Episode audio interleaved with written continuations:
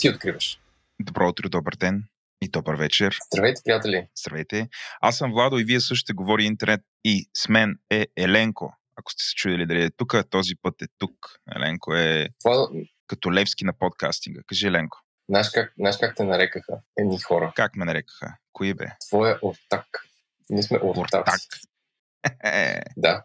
Еми, ортаци сме бе мен. Трябва да правим народен подкаст да ска ортаците. Еленко, важно от време на време ти напомнят, че сме ортаци с тебе, защото ти понякога не оценяваш какво имаш в мое лице. Чакай, че ще аз се задаваш чая. Давай сега Ортак Appreciation Club. Mm. Дами и господа, вие сте с подкаста за съвети за по-добър живот, Говори интернет. Днес ще учим как да намираме край нас ортаците и ги оценяваме така, че те се чувстват апрешиетнати или уважени по-български. Но това е шега. Всъщност правим епизод, който е за образованието в условията на пандемия от поредицата ни EtiCast, където нашите ортаци по записи Димо и Димитър са си говорили с Саша Безуханова по тази тема. Ние с Еленко нямаме абсолютно никакво търпение да чуем за какво става дума във втората част на шоуто. Ако искате да чуете Саша Безуханова какво има да каже по тази тема и също така Димо и Димитър какво пък имат да я попитат, абсолютно прескочете първи един час, където ние с Еленко си говорим по други теми. А, как става прескачането. Да. Хора, това е аудиофайл. Може да го превъртите там, където го слушате, така че който се чуди какво се случва, да превърти. Еленко, с тебе имаме супер много благодарности, които да отправим към компаниите и а, патроните на шоуто. Ти ли ще го направиш този път или аз? Айде, аз ще направя пак. Айде. Няма какво се кумим. Така, искам да благодарим на така наречените компании и патрони, които ни подкрепят. Искам да благодаря на DigiEduHack, с които си партнираме тази година, който е Д сайта за ай ти обяви в България. Но ще намерите само ай ти обяви. В момента са публикувани над пет хиляди отворени позиции, като има подробна информация за над седемстотин ай ти работодателя, който включва Java, .дот нет, пи ейч пи, C, C++, Python, JavaScript, DevOps, Data, Science, кю ей и това само част от четиридесет и една категория в сайта. Също така платформата предлага и карта с отворените позиции и удобен филтър за възможностите да търсите за ремонт позиции, така че вижте ди би джи или бележките на шоуто.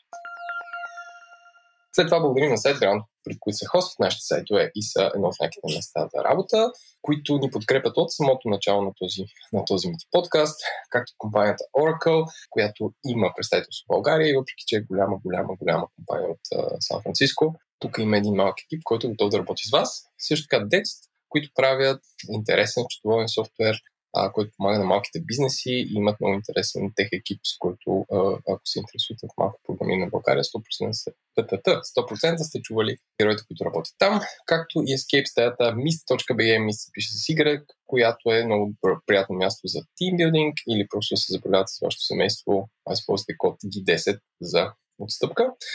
Също така Altruist, което е топ сладкарница, Владо добави думата сладкарница, току-що пред очите ми в бележките на шоуто. Нещо да добавиш? Да, да, да. Ами те ни писаха, че празнували една година, така че вижте им в Инстаграма, там са обявили някаква програма за седемнайсети, осемнайсети, деветнайсети, което е днес, утре и в други ден. На практика за този уикенд, като там ще има... ще има интересни неща, които ще се случват, освен тортите, така че да, чекнете ми Инстаграма, вижте какво ще се случи днес, утре и други ден и идете да празнувате с тях, защото ние с Еленко не можем, или поне аз не мога. Не, и ти не можеш, защото с Еленко, дами и господа, ще направим нещо, което е изключително важно. Това е част от нашия Corporate Social Responsibility, а именно ще се качим на нашите автомобили и ще отидем до едно китно село между Плевен и Никопол, където ще обереме гроздите от картината на моя тъст, защото има шанс а, да се развали и а, а, днес, а, така след обед, как, както в една песен, влакове тръгват от всички страни, само че тук ще е баничарки и джипове тръгват от всички страни и отиваме да го оберем, така че няма да можем да отидем на партията на Altruist, но вие имате тази възможност. Също искаме така и да благодарим на нашите сто и осемдесет плюс патрона, които продължават да се увеличават. Може би трябва да спрем да казваме колко е цифрата, но хората, които слушат Говори интернет и искат той да става все по-добър и по-добър, имат възможност да ни подкрепят. Това става като отидете на нашия сайт който е говори интернет точка ком. Там има един бутон Patreon, натискате го, избирате си тиър и общо заето ни помагате с, с това а, ние да правим този подкаст все по-добър и по-добър. Което бих казал е от това печели всички, особено подкаст културата. Еленко, аз виждам, че ти обаче успя да шмугнеш и още един анонс. Давам ти думата сега на тебе. Ами също така да, да благодарим на новата компания, която е ментор. Това е Software ей джи, с които сега работим около месец. А, и сега хвалихме на тяхно събитие, което мина, но да, благодарности и първо ще действаме заедно. И последно, не и на последно място, този месец си партнираме с Career Show, което е водещото кариерно експо за квалифицирани кадри в България, което свързва водещи работодатели с, от различни сектори с хиляди квалифицирани кадри. На двадесет и девети септември се провежда самото шоу, което ще е в София Event Center, където може да отидете безплатно, стига да се регистрирате и там може да видите работодатели от различни сектори, като това е ай ти, което включва VMware, Ingram Macro, Codex, Amadeus, Next Solutions, Nexon, Nielsen, Modis, Финанси, което включва Raiffeisen Bank, ProCredit Bank и Банка ДСК, Outsource, Салорика, Телас, Съдърленд и Сенсата, търгови логистика, където са Lidl, Kaufland, Metro, Lili Drogheria, Cargotec и Cargill, телекомуникации, Теленор и инженерство с Melexis и Geotechmin. Така че, ако искате да отидете на двадесет и девети, също така, шоуто има и програма, която ще бъде онлайн. Това се случва на тридесети септември, където има различни а, лектори. Трябва да отворите careershow точка би джи, за да се запишете. Мисля да се върнем директно, Владо, към най-важната част, а именно меме на седмицата. Аленко, аз съм намерил съм само едно меме. И... За съжаление, пак ще е политическо меме и това е влизането на Кирил Петков и Асен Василев в а, политиката, които са, я знам, а, официално новите ни спасители. Еленко, честито, това е новото меме. Признавам. А, съгласен съм. Признаваш. Съгласен си, да, благодаря ти. А, в социалните медии хората а, са по-скоро позитивни спрямо тях. Рядко съм виждал така в моя кръг, който бих казал е сравнително diverse. Рядко съм виждал хората да бъдат така обединени около не знам, мнението, позитивното им мнение по отношение на някой. Така че хора от социалните медии плюс майка ми харесват Кирил Петков официално. Wow. Да, което това е... Се казва, това се казва bipartisan support. Да, използвам да, американския да, термин. Това много ме заинтересува защо. Защото, нали, по принцип Кирил Петков почна с Да, България. Сега, нали, явно ще има някакъв нов проект. Нали, не мога да разбера съвсем какво се случва, но явно ще, ще има нов проект. Новия проект. Но доколкото разбирам, той и Асен Василев са се насочили по-скоро в център лявото. Поне според една статия в Дневник, която аз съм сложил линк и на която се доверявам. А, сигурно това е, а, това е целта. Та... Социалните мрежи са пълни с всякакви техни картинки, като любимата ми, която, уви, не съм сложил линк към нея, но а, е картинка, която те двамата вече са изографисани като, като свети на икона, седят един до друг, лицата им са монтирани върху тия свети и държат, обаче вместо, вместо да държат, нали, свитък, а, може би това са дори Кирил и Методий, но държат една диплома в Харвард. Кирил и Методий, според мен, защото, защото един е Кирил. Но вместо азбуката, нали, държат а, диплома от Харвард. Което да, а, мисля, че доста добре сумира това тяхно участие в меме на седмицата. Еленко? А ти си представи клетите хора от висшето учебно заведение Харвард. Извинеш какъв буст от интерес са получили от България. Дали тези, които отговарят за admission, са казват, бе, какво става в тази България? Дали това ще доведе до нови кандидати? И всъщност дали Добро. това, че човек е учил там или завършил там, не знам всъщност коя му е степента и кога е учил, а, дали това е добър пример за децата, където, нали, една майка или баща може да погали и детето по главата и да каже, ето, виж, мама, учи в Харвард, налягай си парцалите, защото после ще станеш министър-председател. Според мен, да. Ами честно ти кажа, дано да е така, защото според мен хората, които инвестират в своето образование, бил, нали, колкото по-престижно е, а, трябва да им се доверяваме да управляват тази държава. Нали, без това да е гаранция само по себе си, но мисля, че е много добра референция. Аз и Слави Трифонов мислим по този начин, защото... Владее три езика. Само сега. Български, македонски и английски. Да, има дипломи тук, там и къде ли не. А, но да, дано да е, дано, дано, както ти казваш, наистина а, за децата това да стане по-интересно. И ще следим с интерес какво ще направят Кирил и Асен. Да, това е една от малкото случаи в българската политическа история, която има някаква корелация между образование и пост. Нали, защото българското образование го приемаме като някакво, не, всеки може да си вземе, нали, пак така сега има някакъв лек аспект. Добре, ще видим това определено новината на седмицата. Искрено се надявам, защото, дами и господа, записваме на петък, седемнайсети септември, Деня на София. Искрено се надявам тази партия да няма тъпо име, защото вярваш ли ми, че вече получавам гак рефлекс от, от имена на партии, защото последната година мисля, че то не беше Българско лято, то не беше Изправи се с едни влез, то не, то не са ИТАНА, НАТАНА. Просто искам хора, изберете нещо нормално. Това е моята молба. Следващата седмица ще обсъдим пак какво се избрали, защото allegedly ще обявят всичко в неделя. Но надявам се поне да е, е хубаво. Пак да кажа, че името ГЕРБ е супер за, за партия. Има, има смисъл, има лесно се чете, всичко друго е някакви препинателни знаци. Ужасно. Тук започвах сега да мисля какви имена на партии има. Майде да не стигаме до там, но може би няк... дано да няма Харвард. Примерно. Харвард си за освобождение на България. Е, това ще малко, е, че, са, малко копирайт ще има. Ще, ще се... е, ще знаеш, вече, вече, вече България сме много тъчи за копирайт и плагиатство. Тъчи сме, тъчи сме.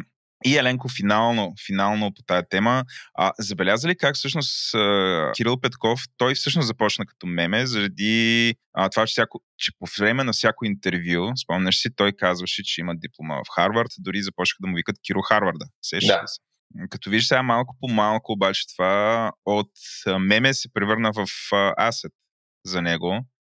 А и, а и в момента с теб седим и съвсем сериозно обсъждаме дали а, заради дали, евентуалния техен успех, ако той до момента имат успех, дали това по някакъв начин няма да се превърне в нещо, което е положителен а, а, модел за подражание и нова ценност. Да, но, да, но. Така че виж, никто... интересен меме обрат. Стари, такива стари хора. Да, но децата се научат. От меме към спасител. Това е. Добре, достатъчно по тая тема да минаваме към абсолютния гвоздей на тая шоу програма, рубриката Интернет новина на седмицата. Не си се въздържал все пак. Ще кажеш нещо за Apple и тяхното събитие. Е, човек, имаше световно. Сега, дами и господа, ние световно за Apple наричаме продуктовите анонси, които се случиха в а, вторник, ден вторник. Да наминали набързо? Ма дай бе. Във следствие едно време Apple правиха iPhone четири, iPhone четири ес, на iPhone четири ес Стив Джобс умря, iPhone пет, iPhone пет ес, да. iPhone шест, iPhone шест ес. Еми сега не ги наричат така. Сега правят iPhone дванайсет и iPhone дванайсет ес се казва iPhone тринайсет. Тази година Apple обявиха iPhone тринайсет, който е по-добър от iPhone дванайсет, но не е да ти падне шапката. А, не е да ти, да ти се брикне пиксела. А, е, ще го питаме това. Какво си закусвала днес? Не, да ти спре тока. Мед куркума, по-късно ще разкажем. Това се закусвам. Така че тази година телефоните са по-добри. Изненадващо са на същите цени. Аз мислех, че а, не мезисът на Владо. А, неговия криптонит, именно чипшортиджа, ще ги е дигнал като цени, но, но те са същите. В България, съдейки по анонсите, ще се появят на първи октомври. Може да ги купите на осми. А, но да, общо има, нова, има нови iPhone с по-добри камери. И другото интересно, че Pro моделите вече не се различават, дето големия бан, Big Ass баница фон има най-големи функции, просто има по-големи, по-малки, се различават единствено по екрана и батерия. Mm-hmm. Ти ще си го вземеш и тоя? Не знам. Нали знаеш, много зависи от схемите на изплащане, които операторите предоставят. Uh-huh. Мога да направя някаква тъпотия. Пък и нали оборудваме едно цяло семейство с iPhone. Все пак, моя, да, моя, моя дан, моя дан за, за, за, как се казва, за, за борбата на екосистемите. Uh-huh. Допринася. Добре. Добре. Така че, дами и господа, има нови, нови iPhone. Нищо, нищо особено не са. И така. Да, е сега ти една новина да се редуваме толкова. У, да се редуваме. А, ти спомена недостига на чипове. И няма как. Mm, няма какво? Как да не кажа. Какъв недостиг? Недостига на чипове. Mm, да не е свързано с а, а, как се казва? С а, видео... ще измисля социума на видеокарта, ма сетих, че няма, така че да. Няма, няма. Общо ето, който следи този подкаст, забелязва всъщност градацията на тази драма. Всичко почна с... Владо говори за видеокарти, което се превърна в меме. Особено в чата на Говори интернет имаше скандализирани потребители, предполагам, ще има. После това се разви до... М- Влад говори за това как и в други индустрии има проблеми, например Automotive индустрията, което вече съм сигурен, но определени хора са се впечатлили от този проблем. За да стигне най-сетне една година по-късно, откакто всичко това започна, проблема вече за него говори Европейската комисия, Еленко, като а, вчера, мисля, че вчера там, или по-вчера, а, а, Урсула, виж, тя рядко ни гостува, дългогодишната слушателка на шоуто, госпожа Урсула фон дер Лейден, Лейен, Лейен, Лайен, Лейден. Чай, сега се чудя. Оф, сега не е момента да проверя къде е ударението на тази жена и ще проверим. Ще провериш, но ще изчакаш да кажа каква е новината. Чакай. А, тя дръпна една реч, в която каза, че е време Европейската комисия да започне да действа по отношение на чиповете и заговори за това, че ам, значи вече достъпа до чипове е част от стратегическата автономност, независимост на Европейския съюз. Това трябва да е цел. Еленко, което, нали, бих казал най-сетне. Нали, най-сетне се усетихме, че това е изключително важно. Като ам, Урсула говори за това, че в Европейския съюз трябва да се създаде State of the Art European Chip Ecosystem а, и Европейския съюз ще положи всякакви усилия за това тая система да не просто да съществува, ами да бъде най-яката. Заговориха се за това как всъщност Европейски съюз в последните петнайсет плюс години сме изгубили ам, изгубили сме всяко влияние, али не с тия думи, но някакси така излиза а, из... и въобще на, нашата лидерска позиция а, при създаването на тези устройства и технологии са загубени за спрямо конкуренти от тази Америка. Нали? Кои са те? Сега, защото явно не мога да кажа САЩ и Китай. Но това е загубено. Европейския съюз се усети евала. И общо взето се заговори за нещо, което се казва Chips Act, което не съм сигурен дали това ще е закон за чиповете, дали това е работното му име или това е просто серия от регулации, инициативи или някакви поощрения. Няма значение. А, а, но в този Chips Act ще има три неща, три, три фокуса. А, първото, което е, Европейски съюз ще започне да инвестира все по-силно и по-силно в ресърч и въобще стратегия за ресърч, а, което евентуално би довело до повече компании като Армеленко или повече иновации в тая посока. Това е едно. А, другото, което според мен също е супер интересно, това на втори план, е, че Европейския съюз ще си вдигне и ще се опита да си вдигне капацитета за производство на такива чипове тук, в родната татковина. Германия. Така че може да очакваме а, завода в Правец отново да бъде възкресен и в Стара Загора за Ес Ес Ди-та ще го направят този път. Но, нали, етапа на страна, да, Европа иска да върне част от това производство тук, т.е. от една страна да ги да измисли някакви нови неща, след това да върне производството в Европа. И а, а, другото, което е, също не трябва да бъде подценявано, е серия от механизми, които да гарантират на Европейския съюз, ако едно и две от предишните акценти не успеят, то поне е задължително да имаме гарантиран достъп до такива устройства, защото явно в момента нямаме. В момента е твърде, нали, видимо отношенията са твърде пазарни и с, с играчи, които за тях няма значение дали ще продават на Европа или ще продават в а, други континенти или на други субекти, така че те искат чрез а, лобиране, оптимизация на а, Uh, веригите за доставки да си гарантираме uh, такъв достъп. Това са тия три неща, което uh, в, uh, аз съм окей с такава инициатива. Ти какво мислиш за тия три неща? Мисля, че ще работи. Не мисля, че това е прекалено бюрократско, брюкселско решение. В смисъл, вземат, казка, взема някакво решение, айде, ще, ще, ще върнем чиповете в Европейски съюз. И какво? Не знам, аз съм много скептичен на такъв вид. Uh, дайте да дадем стейтмент. Не знам. Аз съм по-скоро оптимистично настроен. Това първо, това е тия неща са, нали, политика и те са за момент са само думите. Първо трябва да видим какво реално ще направят, какви средства ще се заделят, какъв ще бъде механизма за да се изпълни това едно, две и три.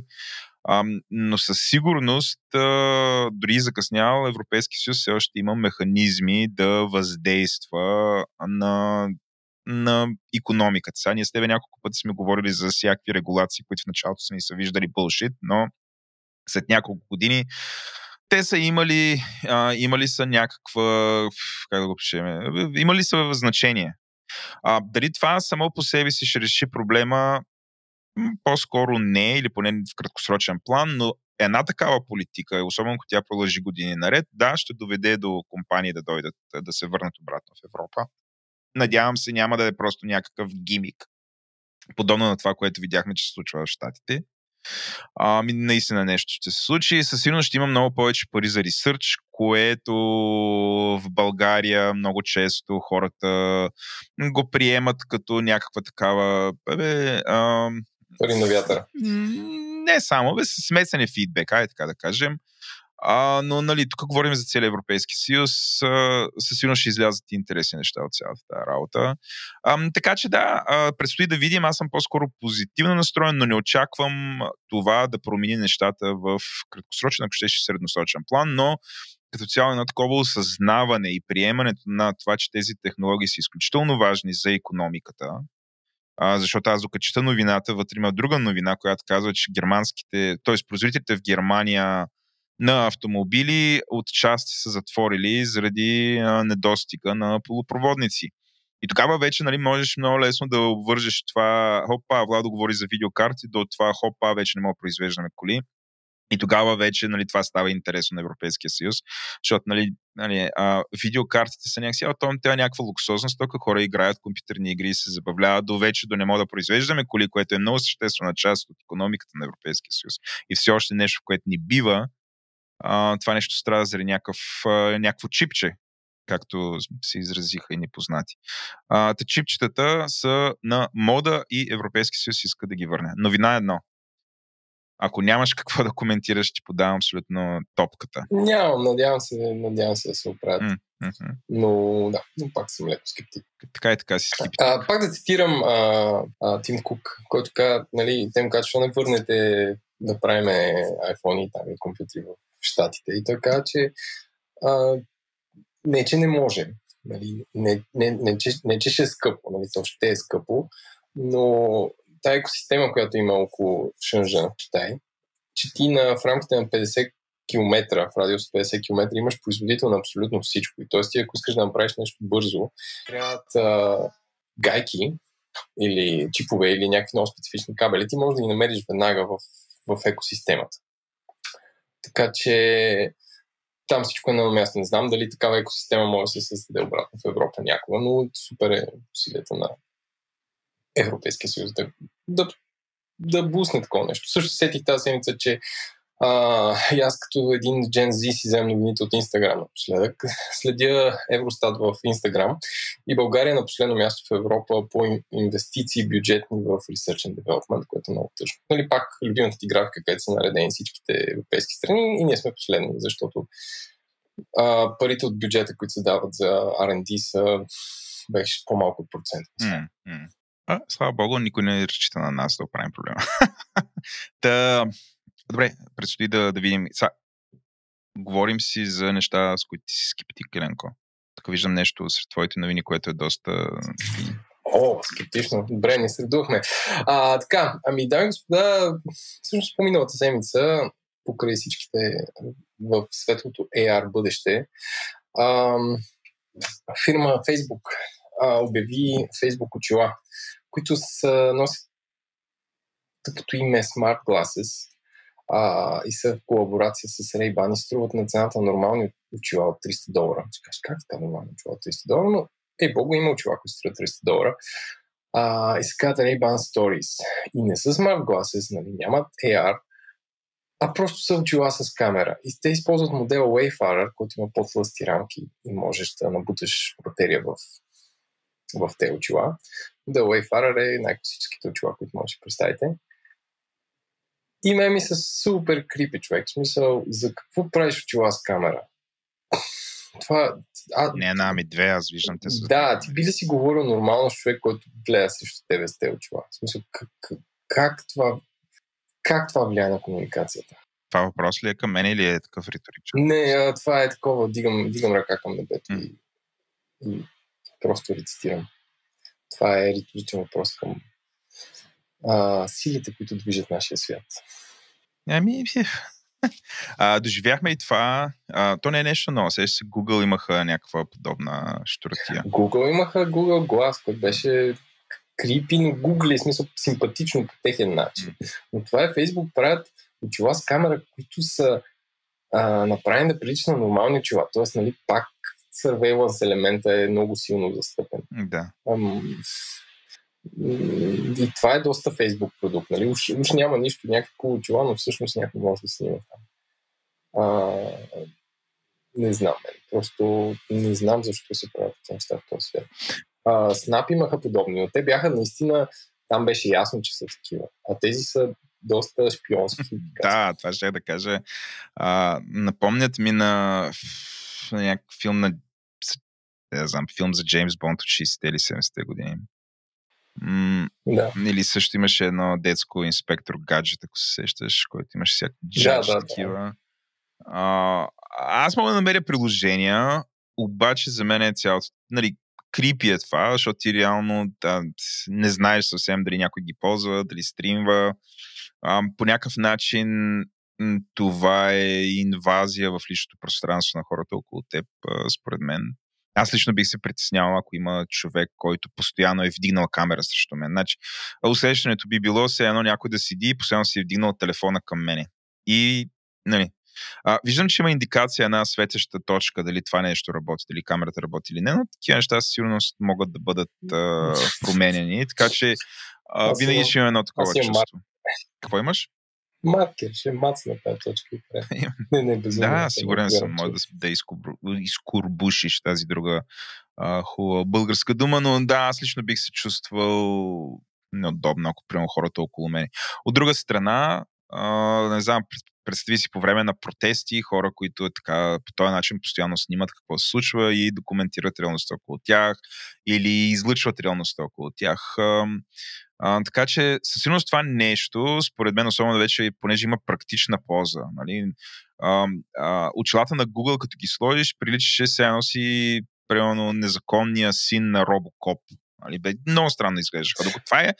Приличаха на, на протеза, на смисъл на някакъв инструмент, който ти помага при, при някакво нарушено зрение. Или както, примерно, слухов апарат стои. Нали? Смисъл вижда, че този човек ползва с някаква цел и, и, и така... Очилата на Google бяха нещо подобно, нали, за, не знам, за очите, за там окумента бяха реалност. Но това нещо е очила с видеокамера. Да, окей. Okay. Да са живи и здрави, да видим какво ще направят, или няма да минат, наистина да има някаква а, смесена реалност вече върху очилата. Тогава, тогава аз чак, това е, това е момента, нали, в който чакам твоята технология да избухне, но явно няма да са Facebook, но това е стъпка първа. Явно всички много им е интересно да революционизират очилата и да прехвърлят там, те да станат, те да станат по хиляда лева поне. Да. Добре. Сега. Аз съм сега. А, ам, ако си говорим за неща, които а, изглеждат интересни, сега знаеш, че аз съм много известен кей-поп-ачия и супер много следя какво се случва в Корея. Да, така е. Викат ми малкият кореец вече. Да, ми господа, Владо има Има покат на би ти ес на стената зад него, но сега както си говорим а, си водим подкаста, го виждам. Да, на теб който е любимия от би ти ес, между другото? Джимин. Джимин. А, аз харесвам Ви. Което сигурно е много също. Така, а, а... а, а ли фан на канадска борба, да кой сте? А, а, няколко пъти в този подкаст ме казвали, че бъдещето се случва в Азия и по-точно в Корея. И това е новина от тая поредица, бъдещето се случва в Корея.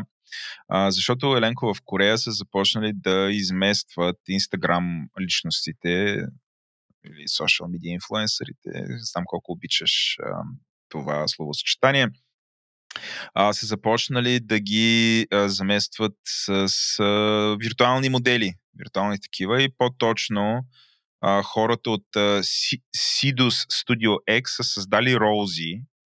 И Роузи си е а, в, а, компютърно генериран човек, който си стои в социалните мрежи и има поведение на истински човек, като а, публикува всякакви снимки от събития, които се случват. Рози на двайсет и две години ще остане винаги на двайсет и две години. А, както нейният създател казва, а, истинските селебритите имат проблеми, Рози обаче има а, нула проблеми, няма за какво да се притеснява и никакви скандали няма да има около нея. Тоест, а, ти ако я следваш, а, си гарантираш един вид а, едно такова да знам, следване на едно идеално, перфектно човешко същество. Което според мен това я прави Роузи не е съвсем реално, защото ако видиш снимките, mm-hmm. а, а, доста е впечатляващо. Това е компютърно генерирано изображение. А, наистина супер реалистично. Ако някой не ми беше казал, съвсем спокойно бих могъл да се заблудя. Има линк, между другото, а, драги слушатели, има линк в бележките на шоуто да видите и вие, ако тая новина не ви е попаднала вече, но Uh, да, новината е, че uh, в социалните мрежи uh, бруталните хора uh, нахлуват. Тук не говорим за изкуствен интелект или нещо от сорта, някой да не се обърка. Uh, говорим за хора, които са създадени от три Д аниматори и са толкова реалистични, че може да се объркаме, дали са истински или не. Едно и другото, което е вече uh, авторите зад тях им създават някаква идентичност и на английски персоналити, как ще го преведеш това на български, а, което си струва характер. Да бъде следен характер, да. Та, това е новината, живеем вече в такива времена, добре дошли в бъдещето. Еленко? Ами, аз искам да, да кажа, че това е новина от хиляда деветстотин деветдесет и шеста и както ми го разкажеш е като романа на Уилям Гибсън Идору, който значи идол на японски, където хора създават а, не рок-звезда, ами поп-звезда, базирана на изцяло изкуствен, в смисъл несъществуваща а, поп-звезда. И се сетих, че аз не съм го чел, може би трябва да го прочета.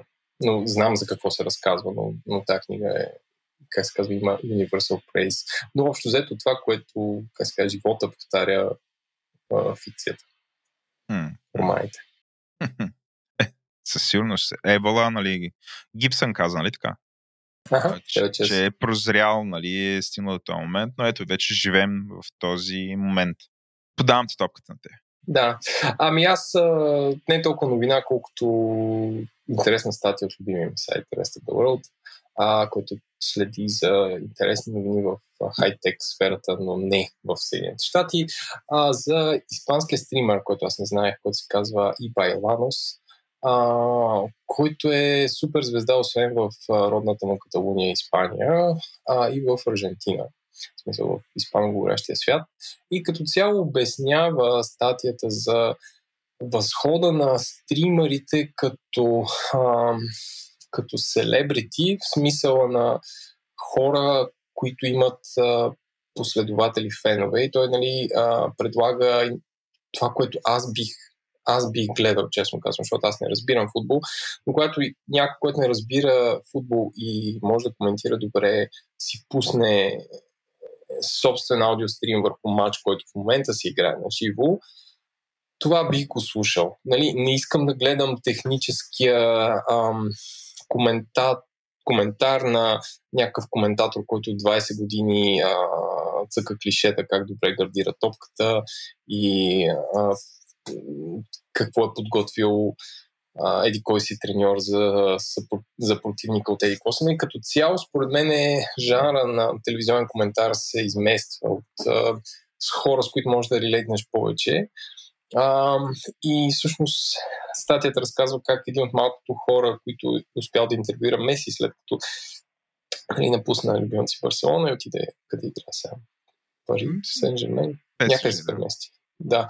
А, като цяло показва живота на, на такъв човек, нали, който от, от видеостример става поп-звезда сред хората, на които му вярват. Нали, като той, разбира се, играе игри а, и, и други неща, но, а, но интересно наистина. Аз това, което виждам, има една графика, която показва, че буквално преди пандемията, на първи февруари, Uh, хората, които са го слушали, са били около четиристотин хиляди и само тук за година и половина и плюс са седем милиона шестстотин и двайсет хиляди.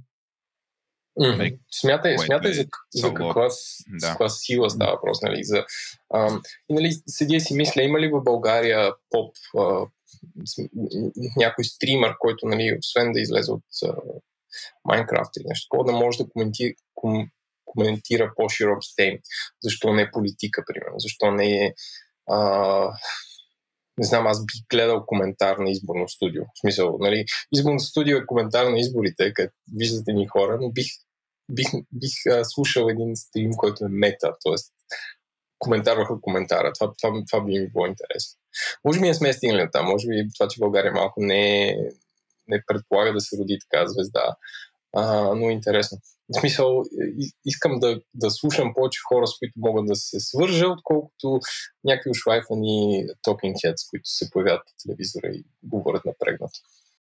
Да, а- аз мисля, че всъщност тази статия до голяма степен показва, не знам, някакси а, потребителската критика към формата телевизия.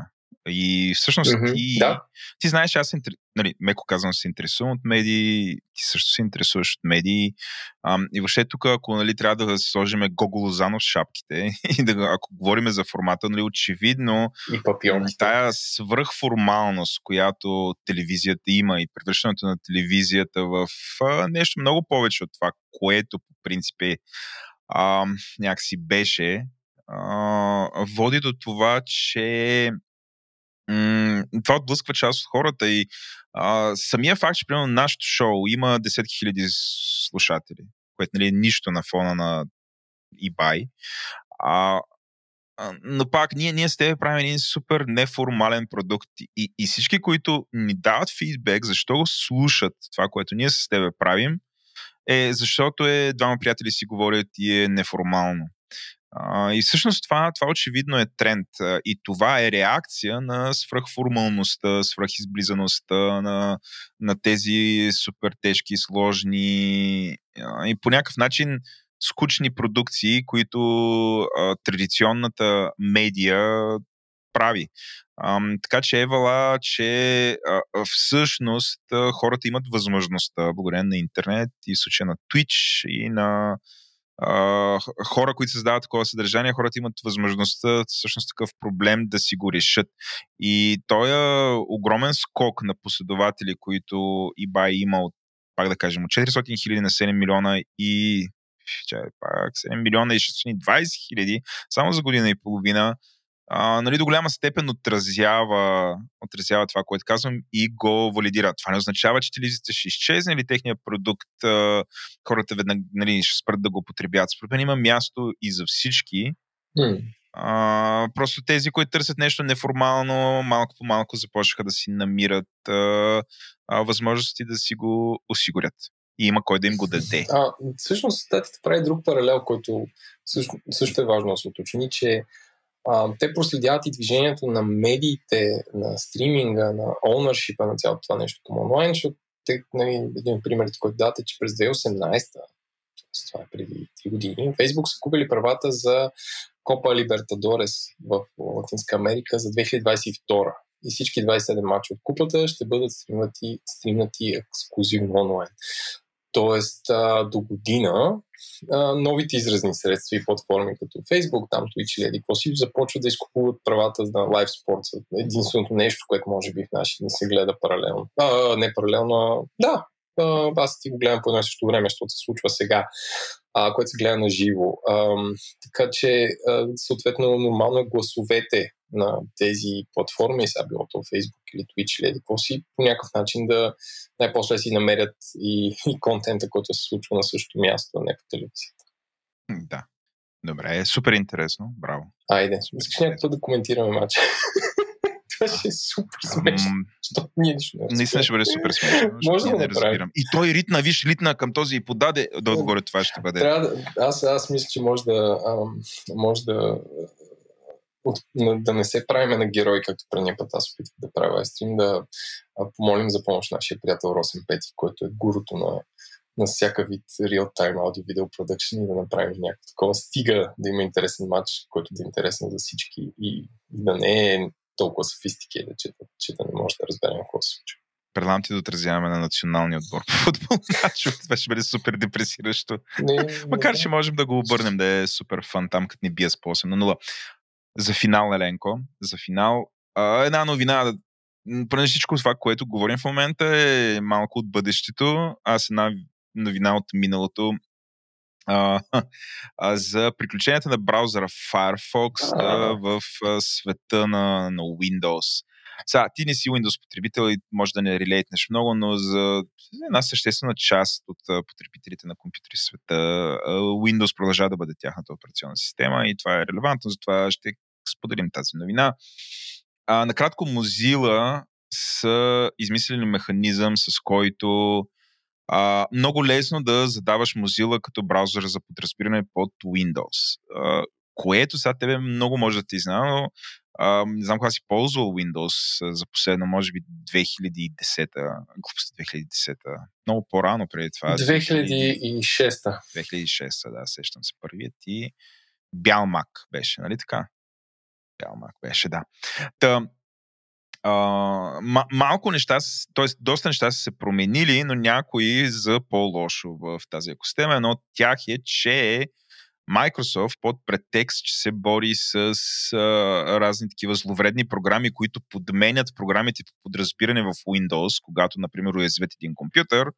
А, Microsoft направиха промяната на а, програмите по подразбиране а, доста по-трудно, като естествено а, имат програми, които са техни програми, те са зададени по подразбиране. Ако искаш да ги смениш, общо взето минаваш през една сравнително сложна процедура, която се случва някъде, там е зачукана в интерфейса на операционната система, което е проблем. А, много адвокати, които са адвокати такива на тема свободен софтуер, и въобще привърженици на свободен софтуер и привържениците на разнообразието считат това като една нечестна практика, при която Microsoft един вид сементира и задължава потребителите да ползват техните браузери. И програми, които идват с Windows, които, както знаеш, исторически Internet Explorer е станало нарицателно, стана нарицателно за кофти браузър и от тогава, нали, вече няма Internet Explorer, има други браузър, нали, наследници негови. Microsoft полага неимоверни усилия да си възвърне част от влиянието, което имаше върху Web, благодарение на това, че а, те държаха най-популярния браузър. Това, което се е случило е Firefox са измислили начин, с който, както казват, reverse engineering ли са механизма, с който Microsoft управлява тези неща, така че да позволят на Uh, с един клик вътре в браузъра ти да си uh, решиш този проблем. Uh, и, уви, това е новина две хиляди двадесет и първа година, която и то е на края на годината, която ние с тебе включваме в uh, този подкаст. Mm. Uh, ти какво мислиш? Кринчиш ли от цялото това нещо? Оф, ами... При вас как е? Лесно ли се заменя сафарито като браузър? Да, то най-често браузърите наглеят и като си инсталираш нов браузър, той е изненаден. Оле, аз не съм дефолт браузър, сигурен си, че не искаш аз да стана. Кажа, ай, ай, ай, да. Но, но при, при Mac така няма някаква, някаква, няма някаква драма, но разбирам защо наистина Microsoft са променили дефолта. То е трудно да сменяш кое, кое е дефолта. Но не е смисъл, Safari-то не е... единадесет е още по-трудно. Така е. Не... О, там е... Там те карат да минаваш, мисля, че беше за всеки вид... При нотариус, така, даваш ли, даваш по-кънчи? Абсолютно е нещо такова. Хубав вече срещу грозен хром. Да, да, да, да, да. Ама не веднъж... Отричаш ли се? Отричам се. Чай, дай, за да го разбереш. Но точно така е процедурата, но не минаваш веднъж. Трябва да минеш, значи измислили са за всеки протокол и за всеки вид файл. Тоест, примерно, а, как искаш ейч ти ем ел да отваряш и ти минаваш там? Как искаш ейч ти ем ел, Ейч Ти Ти Пи Ес? Е, е, е, мисля, че вече нещо такова. Тоест, имаш супер много избори за всички варианти на веб-страници, на, на веб-страници, които може да срещнеш. А, понеже съм го виждал само на скриншот, нали, преразказвам го, но а, нали, дори не е веднъж, няколко пъти трябва да го направиш. Ти си, о, господи, защо? Нали, а, и тук вече, нали, е голямото подозрение, че цялото това нещо се прави само и само, за да не си смениш браузъра и е, че да вземе да стане примерно петнадесет процента или нещо от сорта. А, и така. А, с тая сравнително за голяма част от нашите слушатели се на някой му пука, но за мен е показваща тенденция за това и бих казал лоша практика за това какво а, компаниите не трябва да правят, а, според мен. А, затваряме и приключваме с интернет новина на седмицата и минаваме към а, а, как да кажа, разбиващия, разбиващия хит рубриката "Какво си купих и окей?" Аз имам две неща. Еленко, имам сериал, естествено, защото няма да съм Владо, ако нямам сериал. И имам нещо за рязане, защото очевидно съм все още на темата за рязането. Ще започна с рязането. Uh, ние направихме епизод за ножовите с Сашо, който е турбо гига мега хит uh, за протокола. И uh, uh, искам тук да ревюирам нещо, което е свързано с този епизод. Uh, в епизода ние си говорихме кои са uh, супер яките дъски за рязане, така че да не си изтъпяваш ножа. Um, и аз вече имам такава дъска, благодарение на uh, uh, моята благоверна, известна като госпожата в подкаста, която за рождения ден ми купи дъска за рязане. Сложил съм линк, линк към нея. Тя от сайта Чунче и е а, от а, японската фирма Хасегава, която, а, доколкото разбираме, една от най-добрите фирми за правене на дъски, като а, дъската е от мек еластомер с сърцевина от дърво и е специално създадена за домашна употреба. Какво значи еластомер? Ами, полимер е. Специален полимер, който се е самолекувален. Тоест ти го yeah. режеш с ножа и той така малко по малко с времето се запълва обратно там, където си рязал. Тоест тая дъска ще издържи супер много време. А, също така ще задържа по-малко, да ги речем, такива останки от храната, които да се развалят.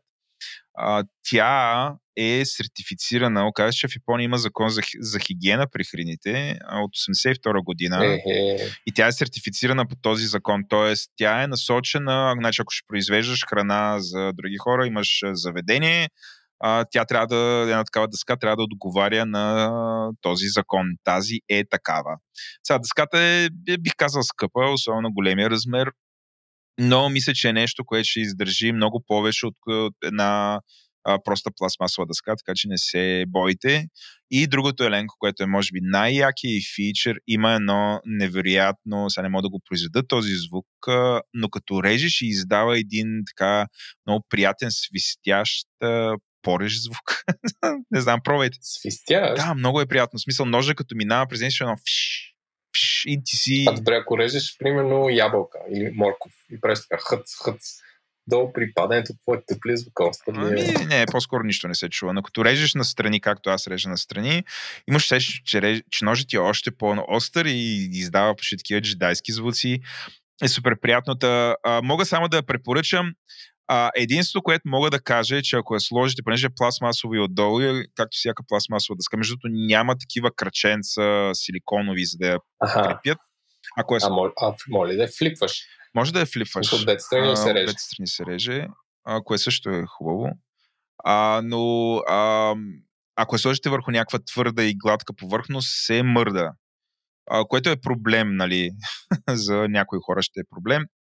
За мене също беше проблем, като имах а, а, метална повърхност, върху която я слагах и там трябваше да сложа отдолу, примерно, една влажна кърпа или нещо от сорта, за да режа на нея. Така че имайте предвид, ако нямате хубава а, дървена маса, грапа, върху която да я сложите, е възможно отдолу да подлагате нещо, за да не се мести тази дъска. Изключително важно е дъската ви да не се мести, защото иначе има шанс да отрежете пръст. Или въобще да не... Да. А, това е едно. Ти а, би ли си взял такава дъска? Аз искам да, а, искам да те доксна а, малко, дами и господа. Тук а, лирически герой се отдръпва назад, обръща се към камерата и казва: а, обсесията на Владо с ножовете доведе до нещо много продуктивно, именно той все повече се интересува да готви разни неща, като аз бях свидетел на това, като в сряда Сега, да. А, когато записвахме нов епизод на "Парите говорят" с господин Иван Ненков, а, те след като микрофона спря, разбира се, трябва да знаете, като записват подкасти, винаги като спря микрофона стават най-интересните разговори или гост се отпуска и казва някакви неща, които си каже: ех, това беше казано на подкаста. Те проведаха един разговор за това как се правят стекови пържоли, нещо поряка на двайсет и пет до трийсет минути, с какво масло се залива, как се смесва олио и масло, пък колкото, пък тигана, пък не знам какво, пък не знам какво, така че нашия приятел Владо очаквам скоро да го видя в MasterChef. Казвам го абсолютно без ирония. Така че обсесията в някакъв вид гот, неща за готвене наистина може да доведе до това да готвиш и да радваш хората около тебе и тебе си. Така е. Моята обсесия с блендери не знам до какво ще доведе. Най-много още една крем супа. а, ще открия аз крем супите, защото вкъщи много се ядат, така че ще ме посветиш в тайната. Но да, да.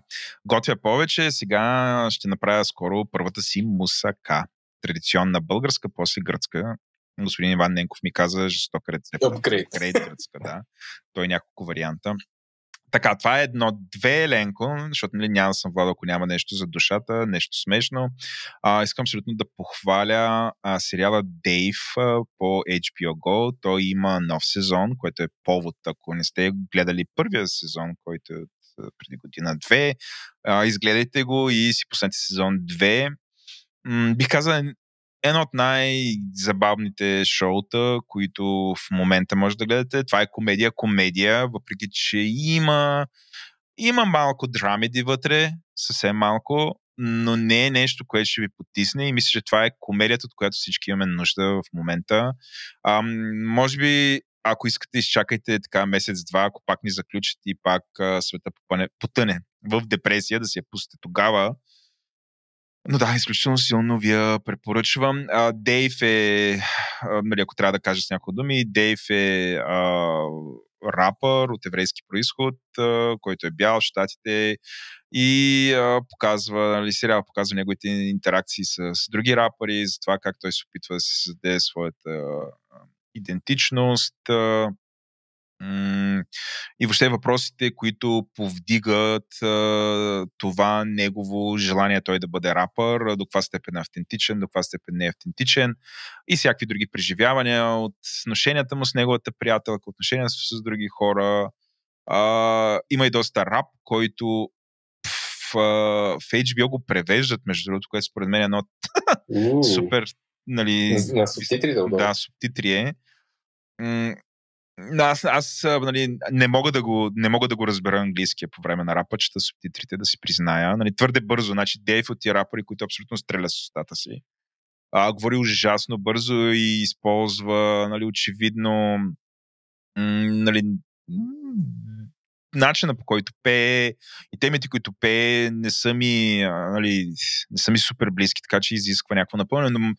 А, да, а, и абсолютно си струва, пробайте, а, препоръчвам. Еленко. Аз имам три неща.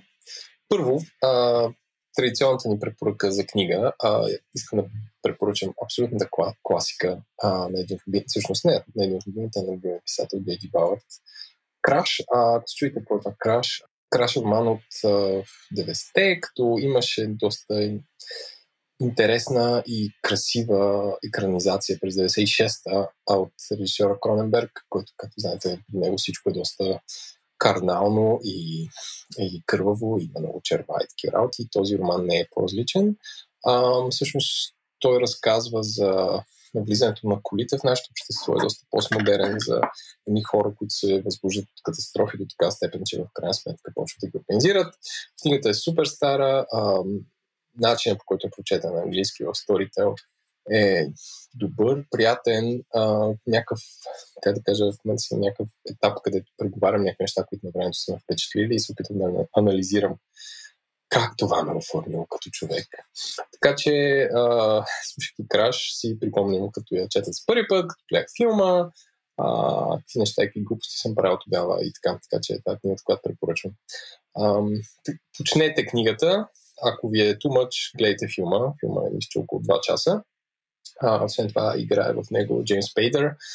Супер добър актьор, който, за съжаление, залитна прекалено много за телевизията и се поизгуби. А, но филма е супер. А, това не е филма Краш, който спечели Оскар през две хиляди и седма, за където имаше, как да кажа, расистката тема беше застъпена. Това е от деветдесет и шеста година филма. Първата ми препоръка за душата, Владо. За душата, която се радва на катастрофи и кръв. Така, втората Второто нещо, което искам да препоръчам е, както знаете, ходих в Скандинавието преди две седмици и още много ми липсва. А, да влизам аз в едно кафе в Копенхаген и имал ли си този момент, където виждаш нещо от някакъв магазин, някъде, дори да не е, дори да не е магазин, виждаш нещо и си кажеш, оф, това трябва да го има. Да влизам в едно кафе в Копенхаген и виждам чашите. Искам, леле, какви сте тези чаши, искам такива чаши веднага. Отивам при човека барист. Казвам, човеко барист, какви са тези чаши? Той казва, не знам, може да пише. И отварям, и дигам чашите и на дъното на чашите пише Орсков, Копенхаген. И аз, седяйки на кафето, понеже бях с ограничено количество багаж, потърсих Орсков, Копенхаген, попаднах на един сайт, който прилича на нещо като а, както в България има едни бутици, които предлагат супер кичозни ам, финтифлюшки за дома с злато, сребро, скъпоценни камъни. Този сайт е същото, освен ако нали, предлагат супер нордически а, кожени подложки за хубава вечеря навън или нещо такова, но чашите им са супер красив, а, как да кажа, изключително прост датски дизайн, като при малката чаша, която small glass или multiglass е а, най-простата, защото колкото е широка, толкова, толкова е висока. Тя е седем на седем сантиметра и представлява буквално един половин цилиндър, който може да... да с течност, ще обясни как работят чашите. Да си купих шест малки чаши, а шест големи чаши, които са а, седем цяло и пет на петнайсет сантиметра, както и някакви малки посудки, като бол и а, гарафи не съм си купувал. Но ако ви трябва, дами и господа, ако си търсите чаши за дома, горещо препоръчвам този сервис. Поръчах си го онлайн, дойде за около седмица, защото нямаше как да ги дрънкам по а, самолети или да търсим магазин в Копенхаген, където да ги купя. Супер качествени от боросиликат, може да се слага в фризер, може да се перат в мялна. Забрах да питам на дъската ти дали може да в мялна да, се, да влиза. Не съм сигурен. Добре, не, аз слагаме в мялна, ще нямаме, но да, ако някой има мялна и си я купи, да провери.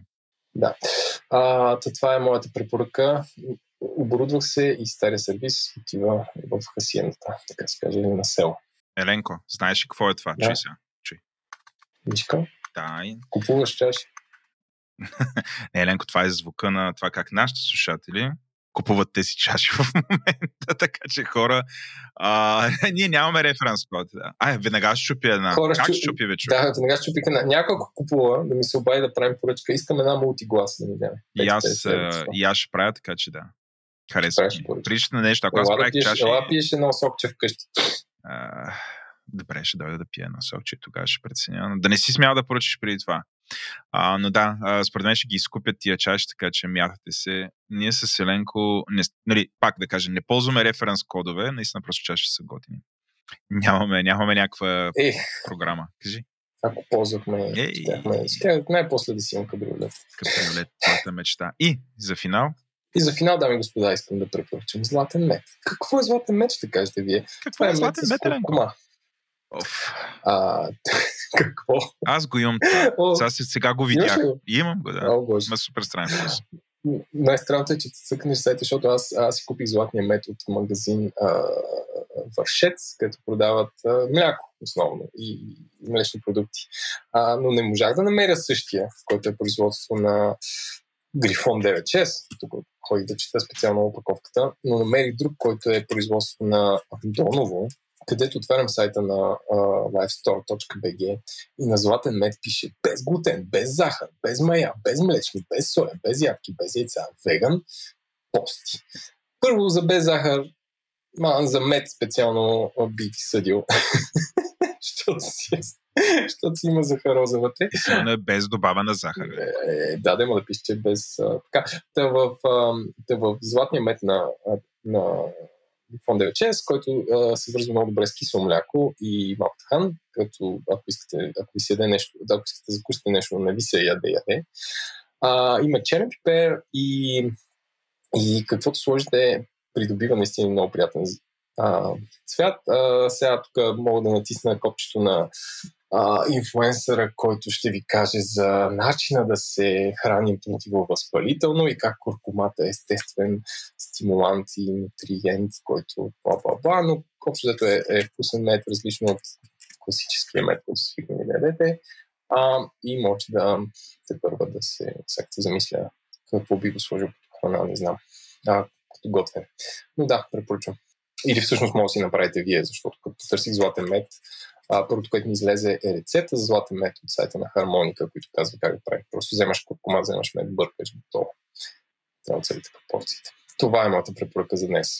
Дами и господа, ако сте се чудили защо аз и Еленко имаме такива медни гласчета, защото златен, златен мед Антоново четиристотин грама. Не е вярно, но помага. А сега образованието.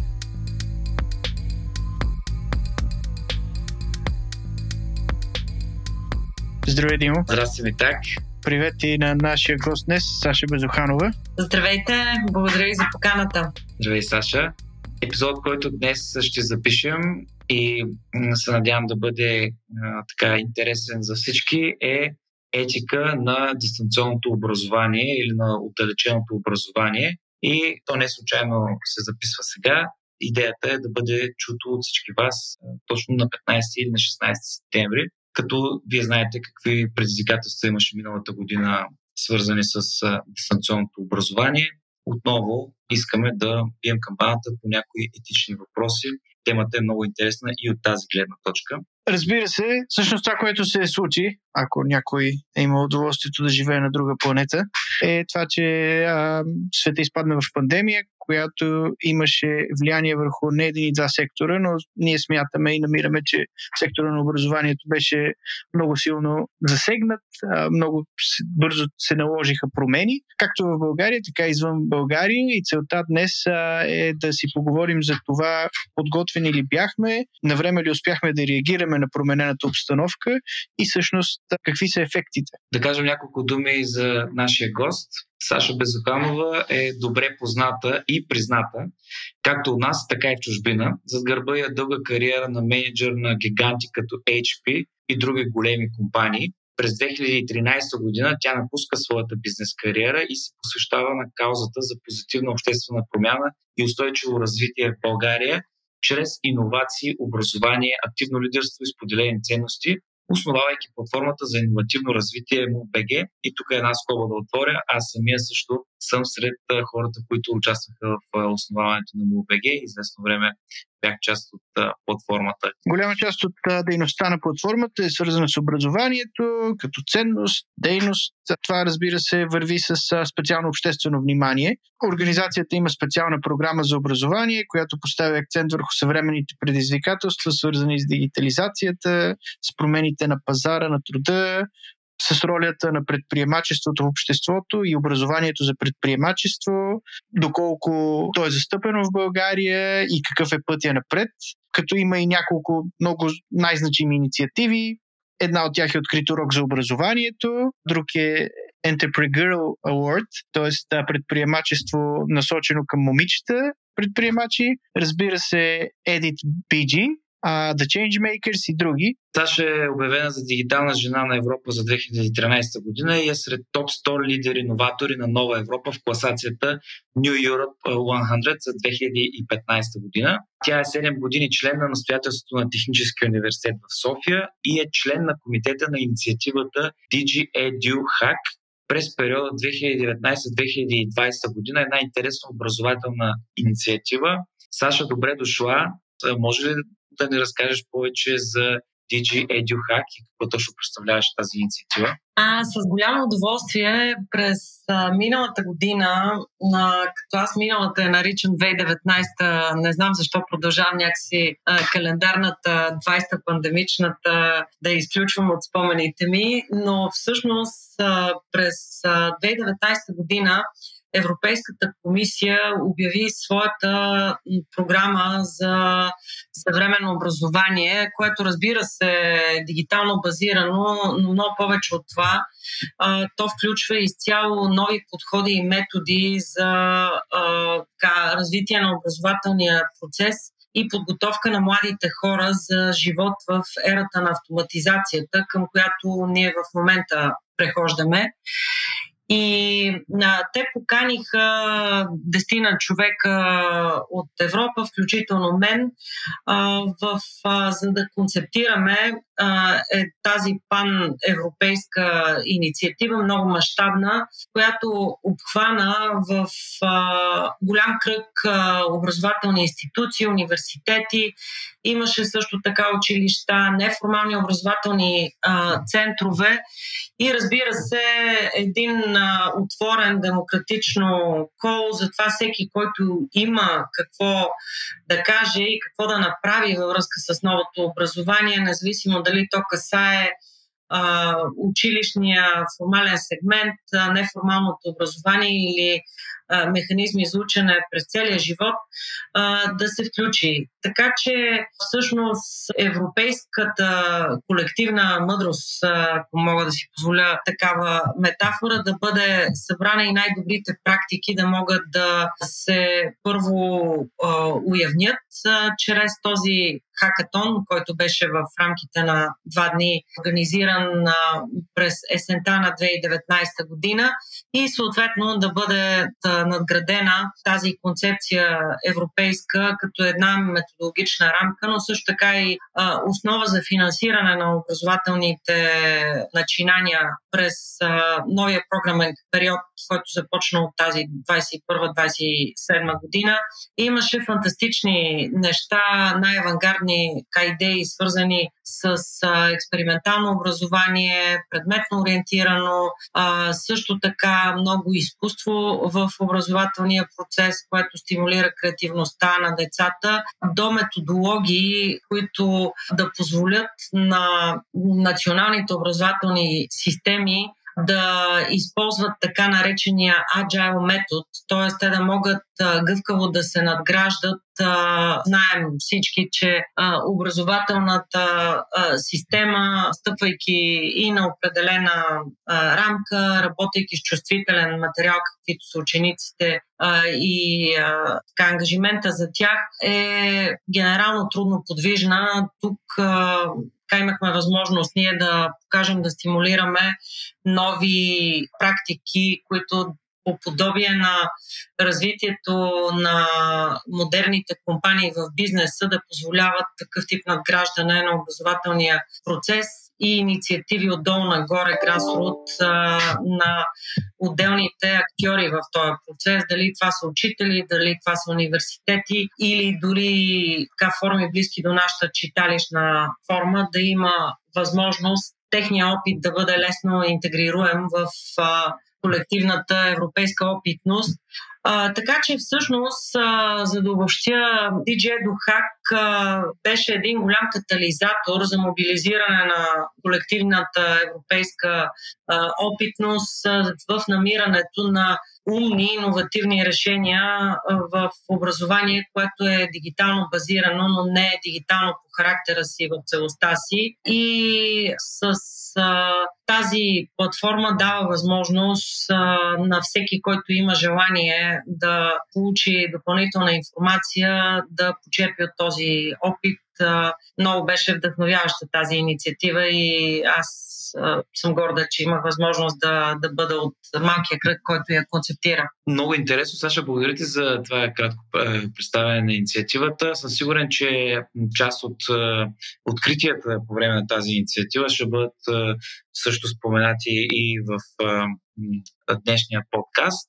Всъщност за какво ще си говорим. Преди да ми така да представи темите, които ще разискваме, трябва да направим едно разграничение, че това, за което ще разискваме, са етика на дистанционното образование. Теми свързани с етика на дистанционното образование, което не е непременно равнозначно на дигитално образование. Дигиталното образование може да бъде в класната стая и то би представено пред съвсем различни проблеми, а докато дистанционното образование е по необходимост е дигитално, но всъщност знаем и за форми от миналото, които и в аналогова среда е било осъществимо. Ами так, за какво ще говорим днес? Днес ще си говорим за различните ефекти на дистанционното образование. Единият, разбира се, е дидактическия. Пълноценно ли се предава информацията от учител на ученик? през екран и, и от разстояние. От друга страна е социалната цена, защото особено в началните години, в началното училище, в детската градина, в прогимназията се изграждат а, връзки, се изграждат основите на социално общуване на младите хора, така че какъв е бил ефектът от а, година, година и половина дистанционно образование и невъзможността хората да бъдат а, заедно. От друга страна, така излязоха няколко отчета, както на неправителствени организации, така и на Министерството на образованието и науката. Има няколко числа, които съм извадил, които ми се струват важни да, да погледнем и да обсъдим. Те са свързани основно с социалните неравенства и с а, начина, по който експлозивното минаване в а, дистанционно а, образование всъщност а, доведе до това неравенствата да бъдат все по-ясно изразени. И накрая ще си поговорим за безопасност. Да, безопасността на дистанционното образование. Тоест, подходящо ли е деца да прекарват по половин ден пред компютъра, пред екран? Пълноценен начин на живот ли е това за тях? Разбира се, проблеми на киберсигурността. И сега, разбира се, последната тема. До тук покрихме само начално, средно и гимназиално образование, но е важно да си поговорим и за качеството на висшето образование и по какъв начин качеството, което имаме в българските университети, се промени, за добро или за лошо, с а, новата ни отдалечена реалност. Не знам дали си спомняте, но аз а, много добре помня, че март месец миналата година, тази не случила се година, когато беше обявено рязко извънредно положение и всички бяхме прибрани по домовете си, имаше известен ентусиазъм. Ентусиазъм а, от хората, които очакваха да работят home office с а, седем любими книги, които да прочитат в свободното си време, и също ентусиазъм и от страна на ученици и студенти, които считаха, че в домашни условия и от дистанция образованието ще бъде някакси по-добро за тях, тъй като, например, лекциите и уроците ще бъдат записвани, ще могат да ги прослушват по някакъв пъти, домашните ще могат да се качват в електронна среда, в електронни файлове и прочее и прочее изтъквани предимства на дигиталното и дистанционното образование. Дали обаче това е така? Дали наистина дистанционното образование е добро от гледна точка на преподаване на материала, т.е. от гледна точка на преподаване и усвояване на предметите, които се учат в училище? Възможно ли е всъщност пълноценното предаване на информация от учител на ученик да се случи от дистанция? Саша, ти познаваш много различни методи за това. Това възможно ли е и как?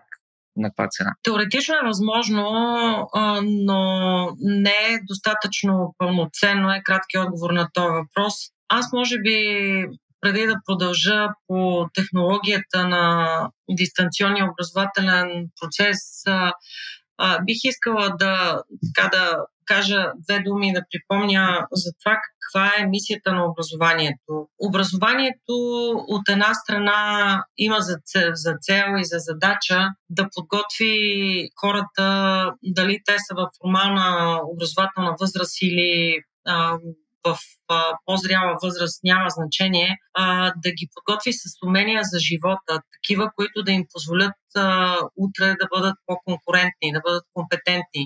И а, то е много повече от това ти да освоиш а, просто един технически материал. То е свързано, особено в училищна а, възраст, а, с изграждане на личности. А, от тази гледна точка дистанционното преподаване а, има своите така, удобства, има и своите ограничения. Първо, очевидно е, че то дава възможност а, там, където няма учители. А, знаем, че в България а, има дефицит а, с а, преподаватели, особено по някои от специализираните предмети. А, дистанционното образование позволява добри педагози да бъдат а, така, а, да преподават на по-голям кръг учители, а, излизайки от физическото присъствие в училищата. На по-голям кръг а, ученици има кредит, но разбира се и учители методологически. То също позволява да се а, добавят повече дигитални инструменти, които не във всяко училище така, оборудването позволява. Какво имам предвид? В съвременния образователен процес, предвид това, че има много съдържание достъпно, могат да се добавят а, видеосъдържание, определени налични в мрежата а, продукти, да се вкарат дистанционно куизове и прочие неща. А, ограниченията на дистанционното образование обаче са свързани с това, че децата не непременно, а, особено ако се предава по един традиционен метод лекции, а, които някой трябва да слуша от другата страна в продължение на трийсет или четирийсет и пет минути, вниманието на децата не може да бъде задържано. Те се изкушават, и това е характеристиката на генерацията им, да правят в паралел с образователния процес други неща. И а, той изисква определена самодисциплина от а, страна на ученика от другата страна или ангажира родителите да а, дисциплинират.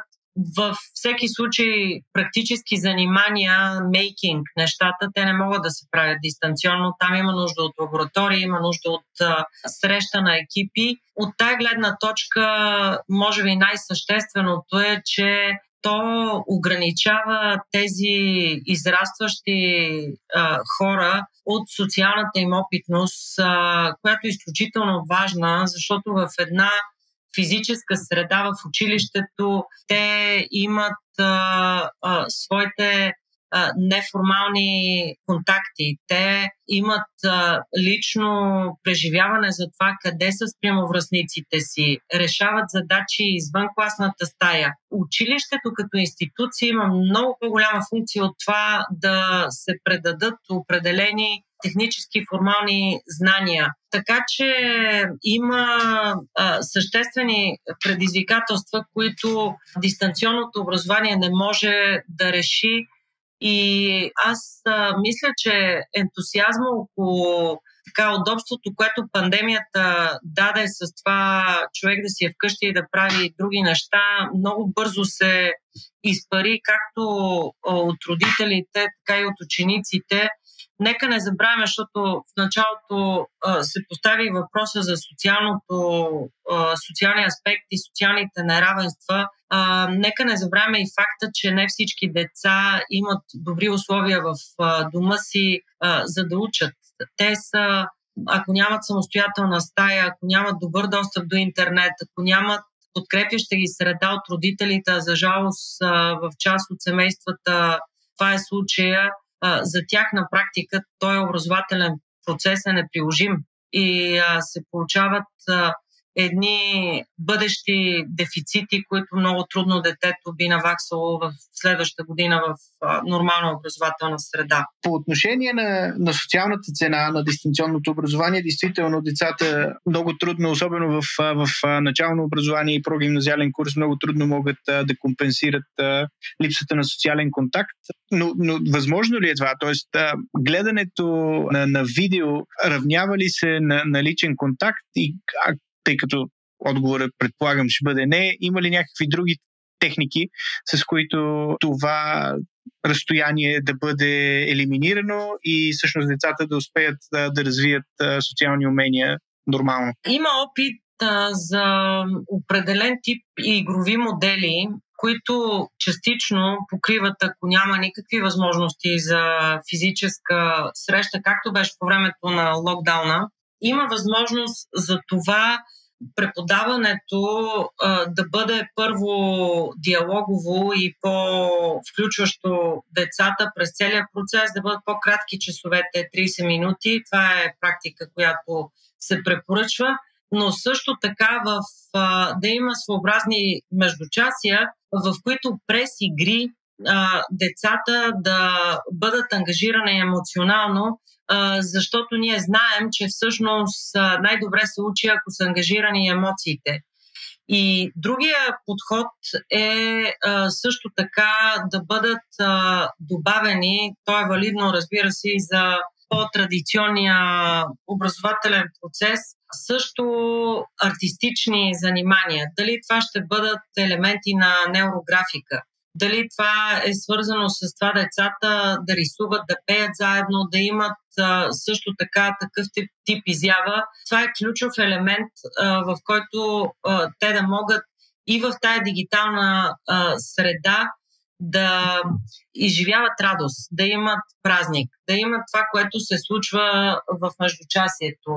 Много по-трудно е обаче това да се случи и понеже да вярваме, че тази пандемия в най-острата ѝ форма си отишла, може би има а, смисъл да споделя една успешна формула, доста популярна по света, за хибриден тип образование. Тя адресира по-скоро този проблем, предизвикателство, за това, че не винаги качествени а, или най-добрите преподаватели се намират във всяко едно кътче на държавата или на държавите, защото то касае, разбира се, предизвикателство в цял свят.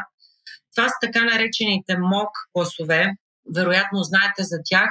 Какво представляват те? Децата или учениците, те могат да бъдат и възрастни, а, те са физически заедно, но техният преподавател е с видеовръзка и пак се използват всичките механизми на... МОК за нашите слушатели е Massive Open Online Course, форма на масово онлайн обучение. Благодаря, че поясни, аз може би трябваше да го направя, но идеята каква е? Идеята е, че а, има все едно клас, който физически е заедно или група от хора, които имат а, интерес. Преподавателя е дистанционно а, във видеовръзка, има обаче фасилитатор на тая група и след като завърши тази активна като преподаване а, част, групата остава и обсъжда а, наученото, т.е. тя затвърждава дали с присъствие онлайн на преподавателя или само с фасилитатора на място. Защо това, тая форма я споменавам? Защото тя комбинира предимствата на дистанционното образование а, с а, физическото присъствие и преодолява предизвикателства, а, свързани с а, това, че учениците или а, учащите се във всичките им форми а, могат да се разсеят, да изберат да правят нещо друго, докато а, се образоват, но най-вече, най-вече тя създава възможност за тези деца, които нямат условия вкъщи да се подготвят, дали то е свързано с ограничения в а, технологичната база или просто а, средата в а, дома не е качествена, достатъчно добра, а, за да могат те да се уединят в образователния процес и да, да работят пълноценно. Така че аз лично съм си представила, че в България ако се развие една такава форма, която стъпи върху читалищната мрежа, ние можем да адресираме по много добър начин както липсата на преподаватели в доста от малките градчета, така и това, че в някои, така, на някои места, там където има риск децата да бъдат социално изключени или живеят при недостатъчно добри условия, те да получат образование. Тъй, че а, ми се струва, че върху това има смисъл да се помисли. Да, със сигурност това ще го коментираме в а, под темата за неравенството. Иначе, за да подкрепя това, което каза по отношение на ангажираността, а статистиката, която ще цитираме, е, идва или от а, Министерството на образованието, или от Института за изследвания в образованието, което е неправителствена организация. Така че а, Института за изследвания в образованието отчита, че всеки пети ученик, двайсет и един процента, всъщност има ниска поведенческа ангажираност. А, но това е число агрегирано за всички класове, като се наблюдават някои особености.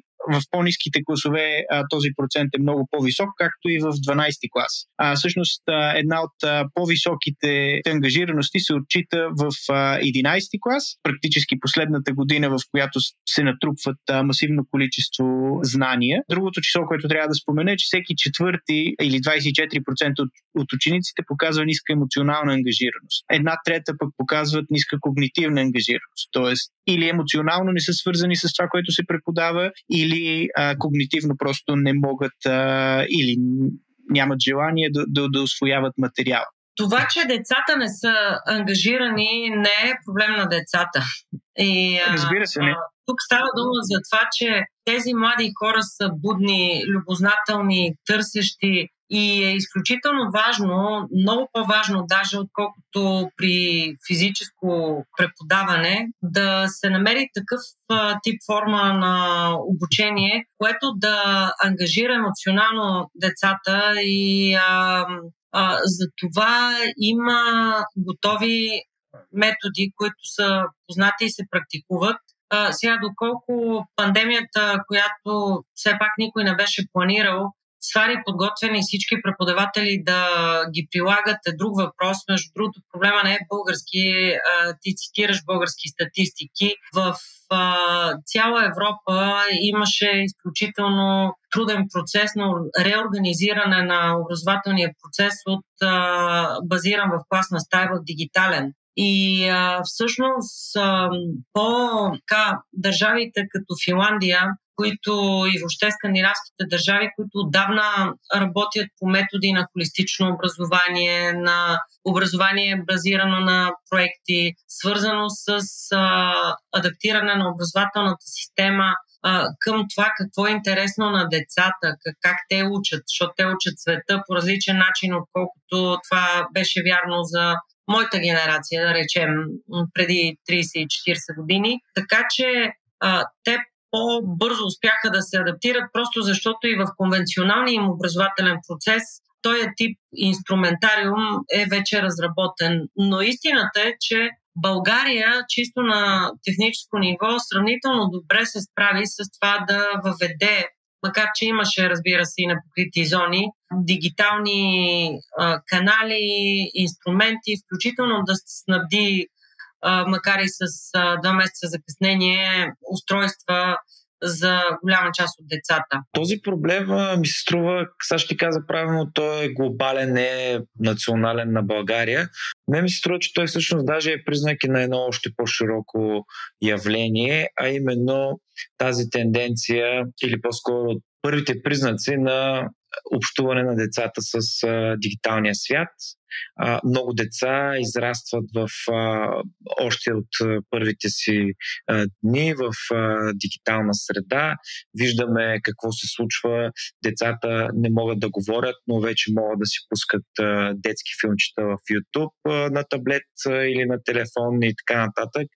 Това цялото нещо в комбинация с а, тези тенденции в дигиталното и дистанционното образование, можем ли да се страхуваме, че всъщност произвеждаме едно поколение социопати, които ще бъдат забити постоянно в своето устройство и ще бъдат лишени от всякакви аналогови умения за комуникация и общуване? И дали това няма да е всъщност а, така една много добра хранителна среда за последваща епидемия от психически проблеми? Мисля, че рисковете са надценени. Разбира се, инструментите са на лице. Факт е, че децата а, интуитивно се ориентират а, в този инструментариум още от най-ранна възраст и боравят с него а, като така част от тяхния естествен а, начин на това да разбират света, да общуват със света. А, но аз лично вярвам, че човешката природа има друг тип потребности и се зарежда по различен начин. А, за да предпазим обаче от рисковете, за които ти спомена, особено в една среда, в която има ограничения като настоящата, е доста важно а, в образователния процес да се а, включат като задължителни елементи, така наречените technology detox а, аспекти. Какво имам предвид? Това е общуването с а, природата или конкретно детокс означава изключват се задължително всякакъв тип устройства за определен тип а, време и учениците общуват по различен начин. Това, разбира се, не е възможно в а, дистанционна среда, е възможно в а, конвенционална образователна среда, която обаче има много дигитални аспекти в момента. И а, другото нещо е а, да се включи, както казах, в а, така, мейнстрим програмата, в а, стандартната програма за обучение, а, много работа извън училището. Да бъдат а, а, учени децата редом с дигиталните умения, а, базови умения по програмиране, а, също така изкуствен интелект и още неща, за които мога по-късно, ако остане време, да поговоря, свързани с етиката, с това как да се предпазват от а, така, подвеждащо съдържание. Редно с това обаче тези деца трябва да бъдат извеждани редовно, по възможност ежедневно за мен, в природата, да се грижат за растенията, да познават животните, да имат отношение през практиката за това какво означава ти да живееш в хармония а, с природата, а, защото само по този начин, ако те емоционално са свързани, ако имат а, този тип а, и умения, и тогава те ще бъдат а, хармонични личности. И другото нещо, което е също лек срещу това да се случат утре тая генерация да станат социопати, е в рамките на образователния процес те да бъдат ангажирани а, с а, потехен избор, разбира се, но да създаде среда за това от възможно най-ранна възраст да участват в а, конкретни каузи, които са обществено полезни каузи. Тогава те стават герои. Те решават задачи отвъд а, тяхната конкретна образователна а, програма и работата, свързана с нея. Тогава те развиват този тип а, социално утвърждаване, което е ключово за това една личност да принадлежи към общността, към, а, в а, по-зряла възраст. И то в съвременната така образователна среда ползва също дистанционни елементи, като например общности, онлайн комюнитис, в които се дебатират теми от а, общ интерес на, на децата. Дали те са свързани с конкретен проблем, който ги вълнува, или са свързани с а, някои теми, които преподавателя е подготвил и а, те могат да избират от тях, но там те дебатират и дават своите позиции по тези мнения и след това то а, би трябвало да се трансформира в конкретни реализации, в това те да бъдат ангажирани с тези каузи, след като се стигнали до съгласие в тези общности. Има начин това да се случи. Отново той е хибриден, но това, което аз искам да кажа, е това, с което започнах, че в рамките на образователния процес от най-ранна възраст трябва да бъдат включени екология, екологични практики, връзка с природата, както и а, такъв тип, ако щете, обучение за това как да бъдеш добър гражданин. То е свързано на различните възрасти с това децата да участват в каузи, да живеят с принос. Така че това е рецептата, моята поне, за това да не стават социопати. Разбира се, има и други а, аспекти. Те са свързани с а, физическото здраве на децата. Това не трябва да го пропускаме. И всички форми на а, спортуване, на това да играят а, танци, да бъдат а, физически активни. А, и нямам предвид да ходят от а, десет годишни в джимове. А, по-скоро колективни преживявания в спорта учат на, така, развиват личността от друга перспектива. Така че те три аспекта. Знанието за бъдещето като един инструментариум в конкретните предмети, екологична култура и физическа подготовка. Това е, което трябва да включва образователната система и също родителите да се грижат за изпълнението. Нека да се фокусираме върху неравенствата, моя любима тема. Саша ти спомена за неравенствата вътре в Европейския съюз, а нека да разгледаме на две нива неравенствата вътре в Европейския съюз, т.е. България спрямо останалите европейски държави и а, вътре в България сблъсъка между няколко а, различни групи. градските ученици и селските ученици, учениците с различен етнически произход или различен майчин език. Но нека да започнем от, от България и Европа.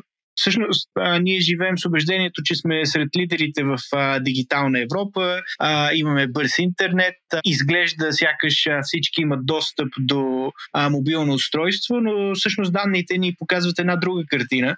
Във всяко от сеченията, достъп до компютър, таблет или смартфон, а и във всяка от възрастовите групи, а, начално училище, прогимназия и гимназия, се оказва, че всъщност достъпа на българските ученици е средно с десет процента по-нисък от а, достъпа на европейските ученици. Всъщност, Саша ти също спомена, че тази разлика е била бързо, в рамките на два месеца, е била бързо компенсирана от правителството. Можеш ли да ни разкажеш малко повече за, за това, за инициативите и всъщност какво е можело да направим по-добре? Значи едно нещо е технологичната база и на мен ми се ще да гледаме на този въпрос а, не само в контекста на тази пандемия, която надявам се мина, защото някакси аз а, вярвам, че няма децата да учат а, от домовете си тази година. Това има своите различен тип ограничения. За някои поговорихме, за други, като психологическата изолация, не говорихме много, но а, ако поставим обаче на по-широка основа въпроса с това какво е необходимо за, в образователния процес, къде е България и къде са рисковете за това така ножицата да се отвори още по- по-широко, аз а, мога да кажа следното нещо. Инфраструктурата, технологичната база, а именно индивидуалните устройства а, в ръцете на децата, каквито и те да са, и също така достъп до интернет, цялата инфраструктура, а, за това да м- могат а, децата да достъпват а, образователно съдържание, е абсолютно задължителна. Има различни модели, по които това се осигурява. На някои места държавата изцяло поема ангажимент за това за всички деца да се купат такъв тип устройства. В други случаи има данъчни така, облекчения за родителите, за да има, счита се, че по този начин има по-добър контрол върху съхранението на, на това устройство. Има решения и те решения на някои места са взети много отдавна. А, в България малко позакъсняхме и а, това, разбира се, се проявява и в статистиките, които ти, Митко, цитира преди малко. А, устройствата обаче а, са само базата, основата, за да се случва каквото искаме да се случи с образователния процес а, оттам насетне. И тук, а, ако говорим за това откъде идват а, неравенствата, наред с а, очевидно липсата на достъп или нееднакъв достъп а, между различните категории на ученици е единия аспект. Другия е липсата на условия за това те деца да могат да учат пълноценно. Очевидно е, че в един дом, в който живеят в две стаи три поколения и от тях пет са деца, възможностите за усвояване на, на предметите, както и често а, контрола от семейството а, са доста ограничени. За тези категории деца държавата трябва да положи специални усилия. Затова и аз дадох а, така пример с а, тези МОК а, класове, защото това е едно възможно решение, което на, така адресира м- и е решение едновременно за осигуряване на инфраструктура, та, така и за добра база а, в училищата. Има обаче а, други социални предпоставки, които също са голямо предизвикателство. В а, българския контекст факта, че доста от а, родителите на деца в учебна възраст, на подрастващи, работят в чужбина целогодишно и а, тези деца се отглеждат а, на практика от своите баби и дядовци, а, създава допълнителен проблем.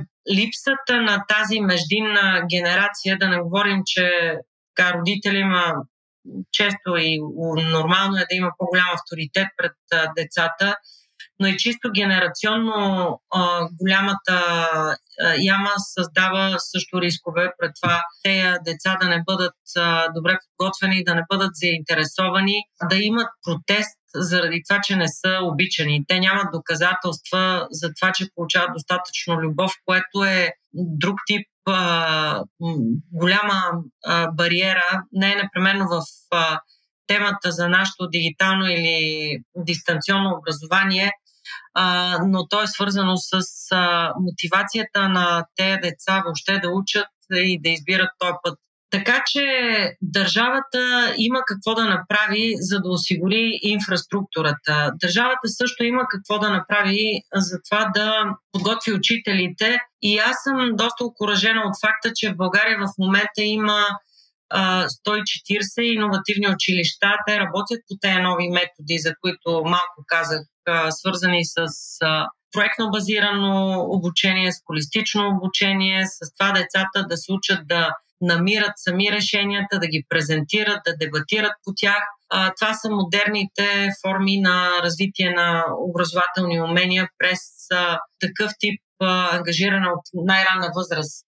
В България има опит за това. Junior Achievement работи повече от двайсет и пет години и в голям кръг училища по развитие на предприемачески програми, но по същината си в а, ранните курсове, те са в ра, малките класове, те са тъкмо такъв тип а, проектно ориентирани, проблемно ориентирани творчески проекти, за които, за които казах. Сега, какви са рисковете в, Бълг... в България конкретно? А, знаете, че в България петнайсет процента от а, децата изпадат от образователната система преди а, осми клас.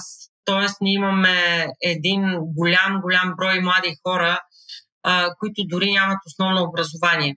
Това насложено с а, други данни, а именно това, че в момента интегрално в България едва двайсет и девет процента от а, гражд, съгражданите ни, от хората, имат а, базови дигитални умения, а, поставя един огромен а, така, проблем за решаване в бъдещето. Той е свързан с факта, че в този свят, към който ние крачим и сме с единия крак в него, а именно а, свят между, на живот между виртуалното и реалното, в който дигиталното знание е ключов а, инструмент ти да бъдеш а, реализиран професионално, социално а, и а, включително и така като твоя самоидентификация в а, обществен план.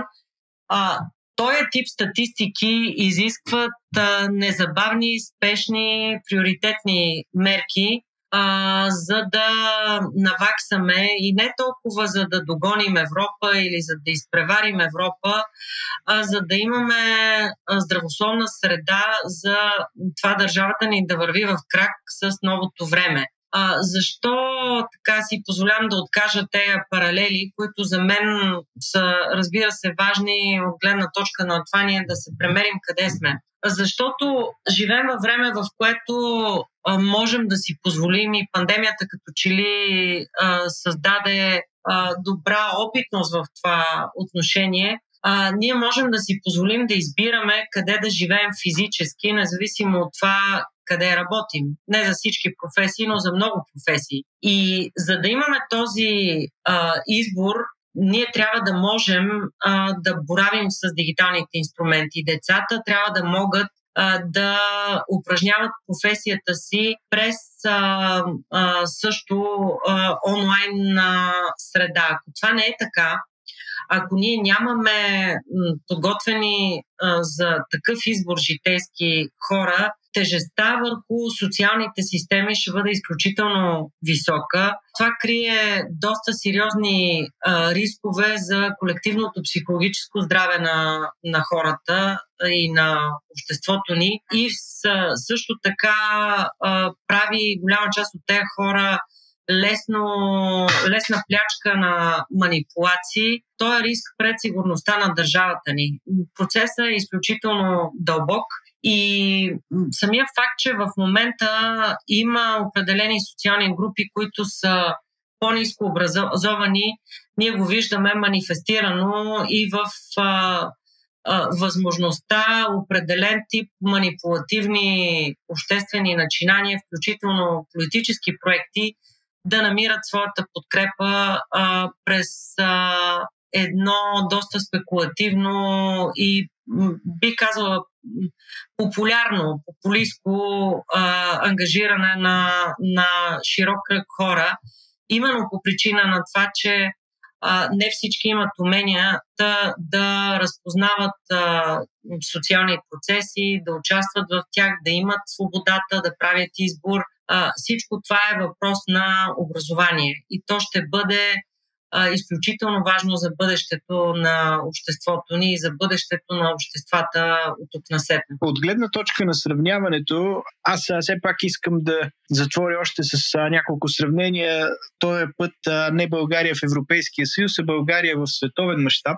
Няколко произволни статистики, да кажем, от О И Си Ди, развиващите се и развити икономики. България е на пето място в страните с най-голяма вариация в резултатите по четене между отделните училища. Вариацията е почти петдесет и пет процента, което означава, че има разлика от петдесет и пет процента в, в качеството а, между най-доброто и най-лошото училище, най-грубо казано. Има, освен това, най-нисък процент на ученици, които имат неблагоприятен социален или икономически произход и които постигат високи резултати. Значи това са резултати на ПИЗА, които са за всички страни от О И Си Ди.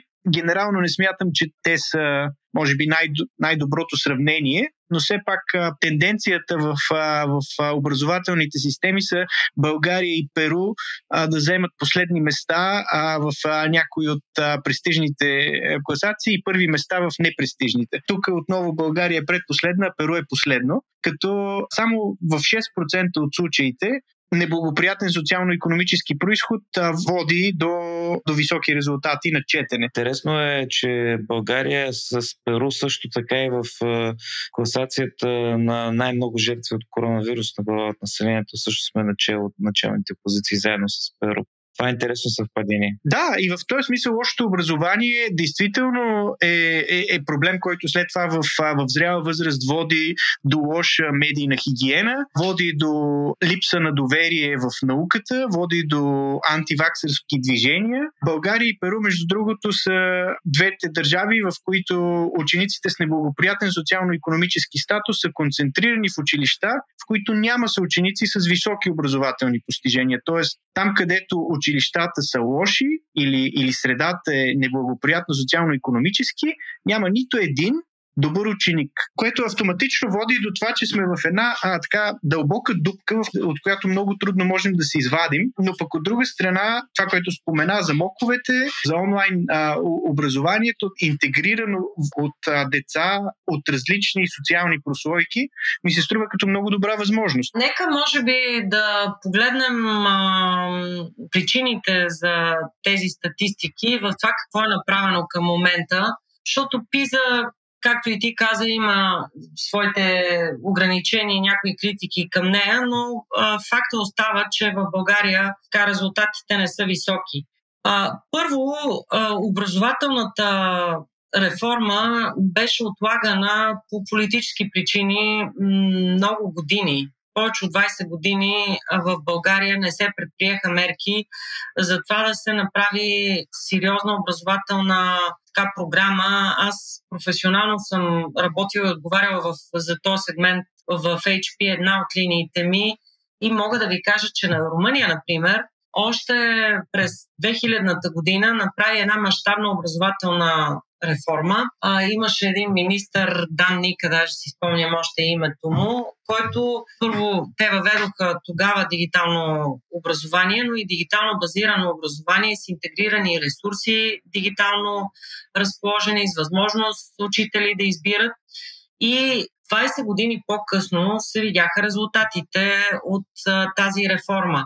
Разбира се, така, партията, която ръководеше тогава държавата, а, избра да не капитализира политически краткосрочно ефекта от тая реформа, но имаше мъдростта тя да бъде подкрепяна и развивана в годините от техните, от тези, които поеха ангажимента а, след това и приоритетно образованието да бъде финансирано. Давам този пример не за да изглеждаме по-зле от Румъния, а за да дам сигнал за това, че така, има определен тип а, задачи, които а, се разпознаха с закъснение тук и а, ние виждаме ефектите от тях, като в името на, така, на истината трябва да дадем а, а, нужното на министър Вълчев, който положи големи усилия и преди три години стартира такава образователна реформа, независимо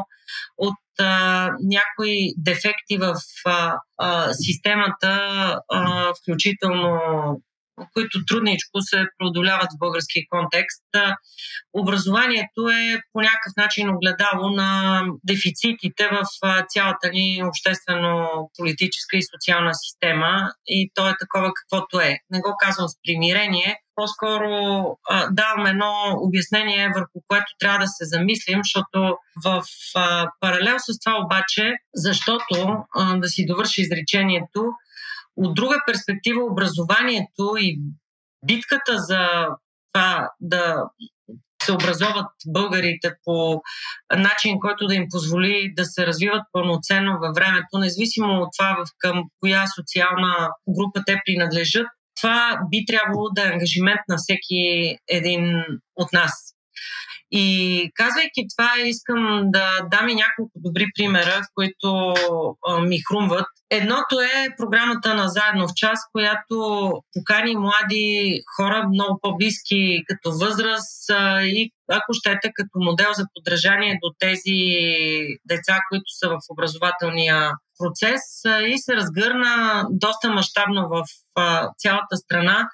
Те влизат тъкмо в училищата, в които а, са изоставащите, проблемните, те от ниските нива на статистиката и за осем години това дава вече резултат, защото те така, работят а, по различен метод а, и интригуват децата. Друга неформална инициатива е читалището Тротуара.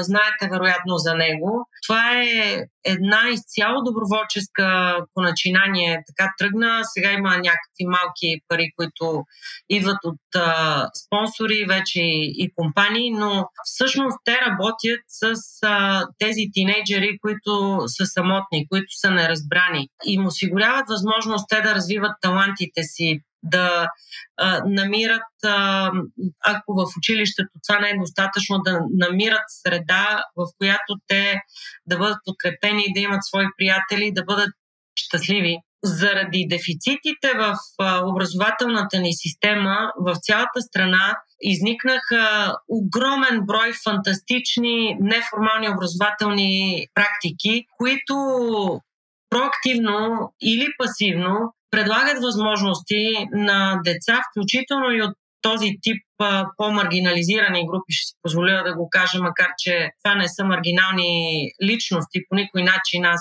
много вярвам, че всички деца имат еднакъв талант. Така че в а, България по един или по друг начин знанието а, се опитва неформално да стигне до всички. Дали има какво още да се направи, има нужда, както казах, и пак искам да го повторя сега на края на, на този коментар, образованието да стане а, приоритет номер едно в държавата, защото това е бъдещето ни. Примера за Ирландия и за нея, нейния успех като държава е известен, не ни е тема, няма сега да го коментирам, но искам да кажа, че от първото споразумение национално, което Фиджералт инициира преди вече седемдесет и пет години а, за национално съгласие около три приоритета, за които, с които никой не спекулира нито политически, нито социално и прочее, образованието е номер едно.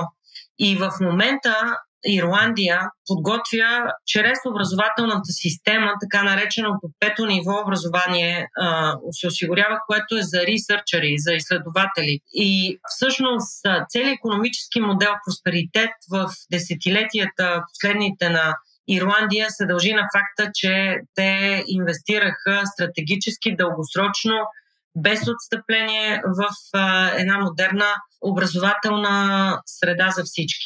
Но, както казах, това се изисква а, така едно осъзнаване и това да не се заиграваме за политически или други цели с образованието и с бъдещето. Според мен в а, този свят, който се променя, това всеки от нас да се образова а, ежедневно е ключово за това утре ние да успяваме да правим неща. От изминалата учебна година едва в половината от училищата а, обучението е следвало утвърдената в началото на срока програма и седмично разписание и така нататък. Има ли логика в това да обявим годината за нулева и да започнем да изграждаме наново? Тоест тя не беше обявена за нулева, но щеше ли това да бъде разумно решение? Ами аз лично не бих подкрепила една такава идея.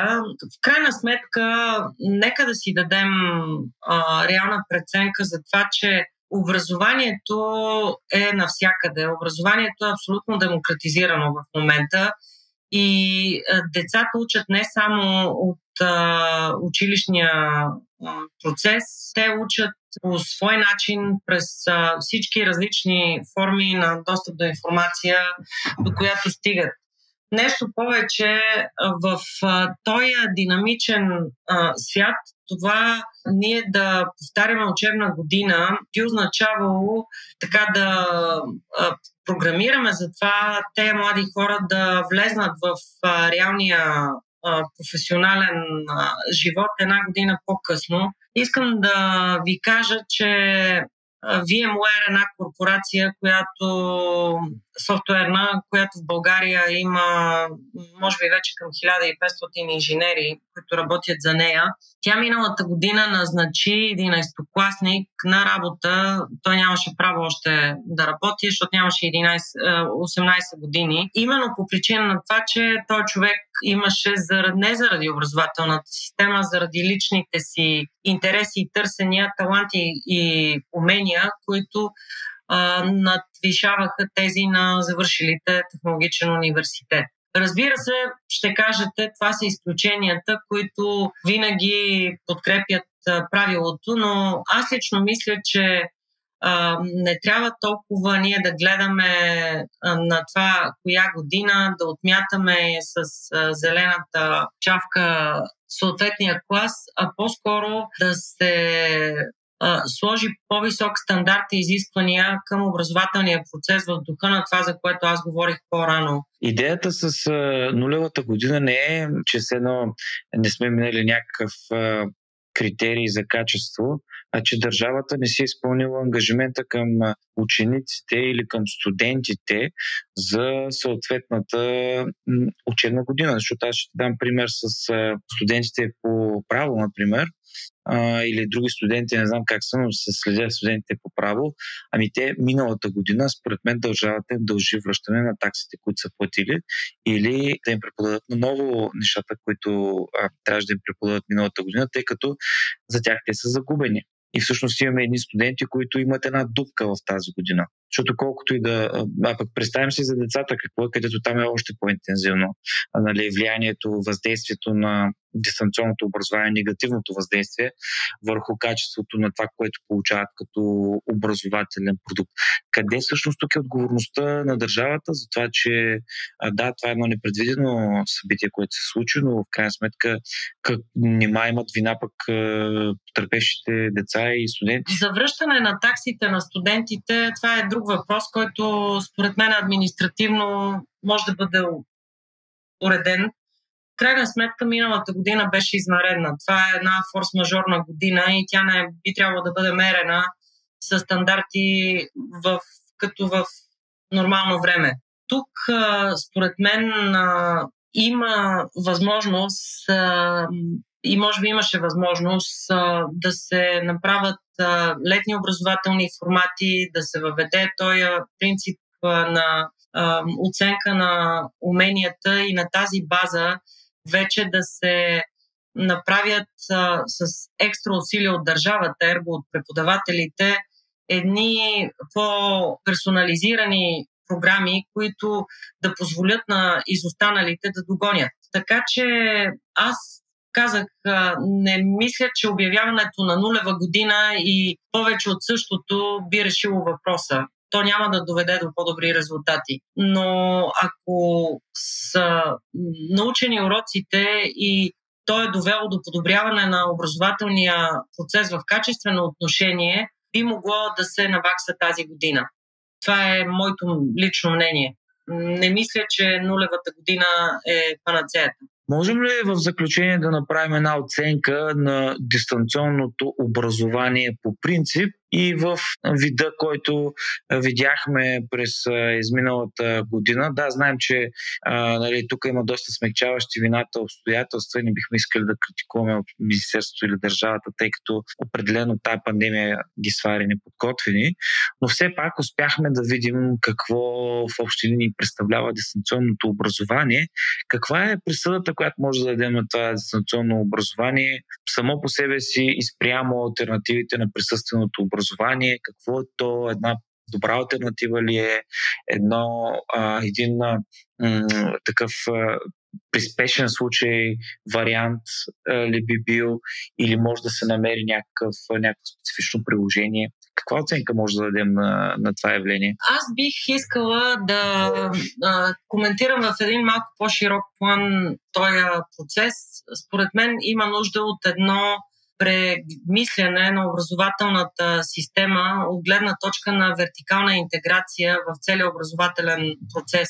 Детската градина, училищ, училищно образование, университетско и а, учене през целия живот, което е необходимо а, за всеки един от нас, както имах повод няколко пъти да кажа. Тук а, държавата може да направи повече.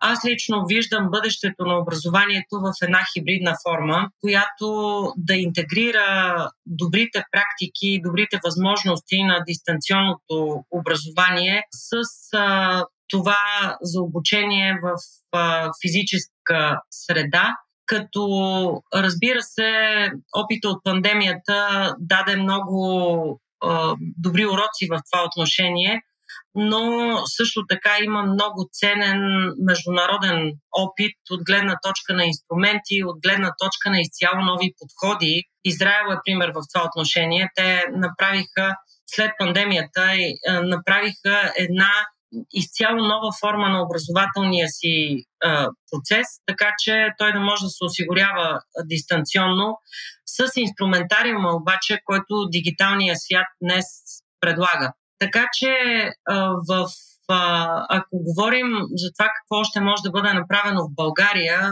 но и в света, то именно посока на това да се развиват дигитални умения във всичките им измерения, затова с лекота, като граматика, да се ползват дигиталните инструменти, включително да се интегрират видеосъдържание повече, да се работи за това хората да бъдат подготвени, да отграничават, да разпознават а, а, фалшивите източници на информация от такива, които а, са надежни, и затова образователният процес също може да помогне. А, но, както казах, а, да се използват тези възможности, които дигиталната среда осигурява, за да се подготвят а, хората в това да решават проблеми чрез а, в дигиталния свят и а, също да бъдат а, така, развивани в а, всички дисциплини на а, висшето образование, като а, допълнителен инструментариум и допълнителни подходи. Не коментирам в момента тези форми за учене през целия живот, така че за мен бъдещето е на хибридното обучение. То предполага изцяло нови програми, в които да се интегрират предимствата на а, дигиталните канали за образование, а, дигиталните инструменти за образование с тези, които са свързани с а, развитие на личността, с развитие на а, конкретни социални умения, с развитие на а, определени а, умения, искам пак да го кажа, свързани с а, живот, с уважение към природата, и то да бъде а, също така една добра възможност за колективна, а, солидарна работа и обмен, а, за обща грижа на родители, учители и ученици, които дигиталната а, среда предполага. Надявам се и предстои да видим, сега петнайсети септември наближава, а, за това какво се е случило допълнително в образователните практики в България. И а, много се надявам, че тази а, дигитална пропаст, за коя, която носи рискове, за които говорихме, няма да се задълбочи, а, а ще вземем мерки като общество, тя да бъде преодоляна. Саша, благодарим ти много за това участие. За нас беше истинско удоволствие. Надявам се и за нашите слушатели. Научихме страшно много интересни неща. Нахранихме и умовете си с доста плод за размисъл. Темата днес беше етика на дистанционното образование. Смятам, че сме били полезни на всички родители или ученици, които са ни слушали, и искаме да им пожелаем успешна и по възможност присъствена учебна две хиляди двайсет и първа - две хиляди двайсет и втора година. Това беше EtiCast, един подкаст, в който си говорим за право, морал и хуманност в епохата на високите технологии. Може да намерите още наши епизоди в Spotify, Apple Podcast, Google Podcast или всяка друга платформа, която ползвате. Не пропускайте бележките към всеки епизод, които може да намерите на нашия сайт. Там оставяме много препратки и обяснения. Последвайте ни в Twitter и споделете мнение. Искаме да подобряваме този подкаст и единственият начин да го правим устойчиво е с вашата обратна връзка. Може да използвате, разбира се, и линка към Microsoft Forms, който е част от бележките и е на сайта. Слушайте и останалите подкасти в империята, ако това, което чухте, не е достатъчно. Ден, делничният преглед на най-важното за заети хора. Транзистор, един подкаст за технологии и джаджи. Говори интернет, което е нещо като сутрешен блок, само че не е сутрин, не е по телевизията и няма пишман експерти. Експлейнер, който обяснява сложни неща просто, и Дропи чили, за всички теми, свързани с храната, понякога става въпроси за вино. Може да ни подкрепите, като станете патрон на нашия или някои от другите подкасти в империята. Може да последвате линка на нашия сайт. Това беше всичко от нас и до нови срещи!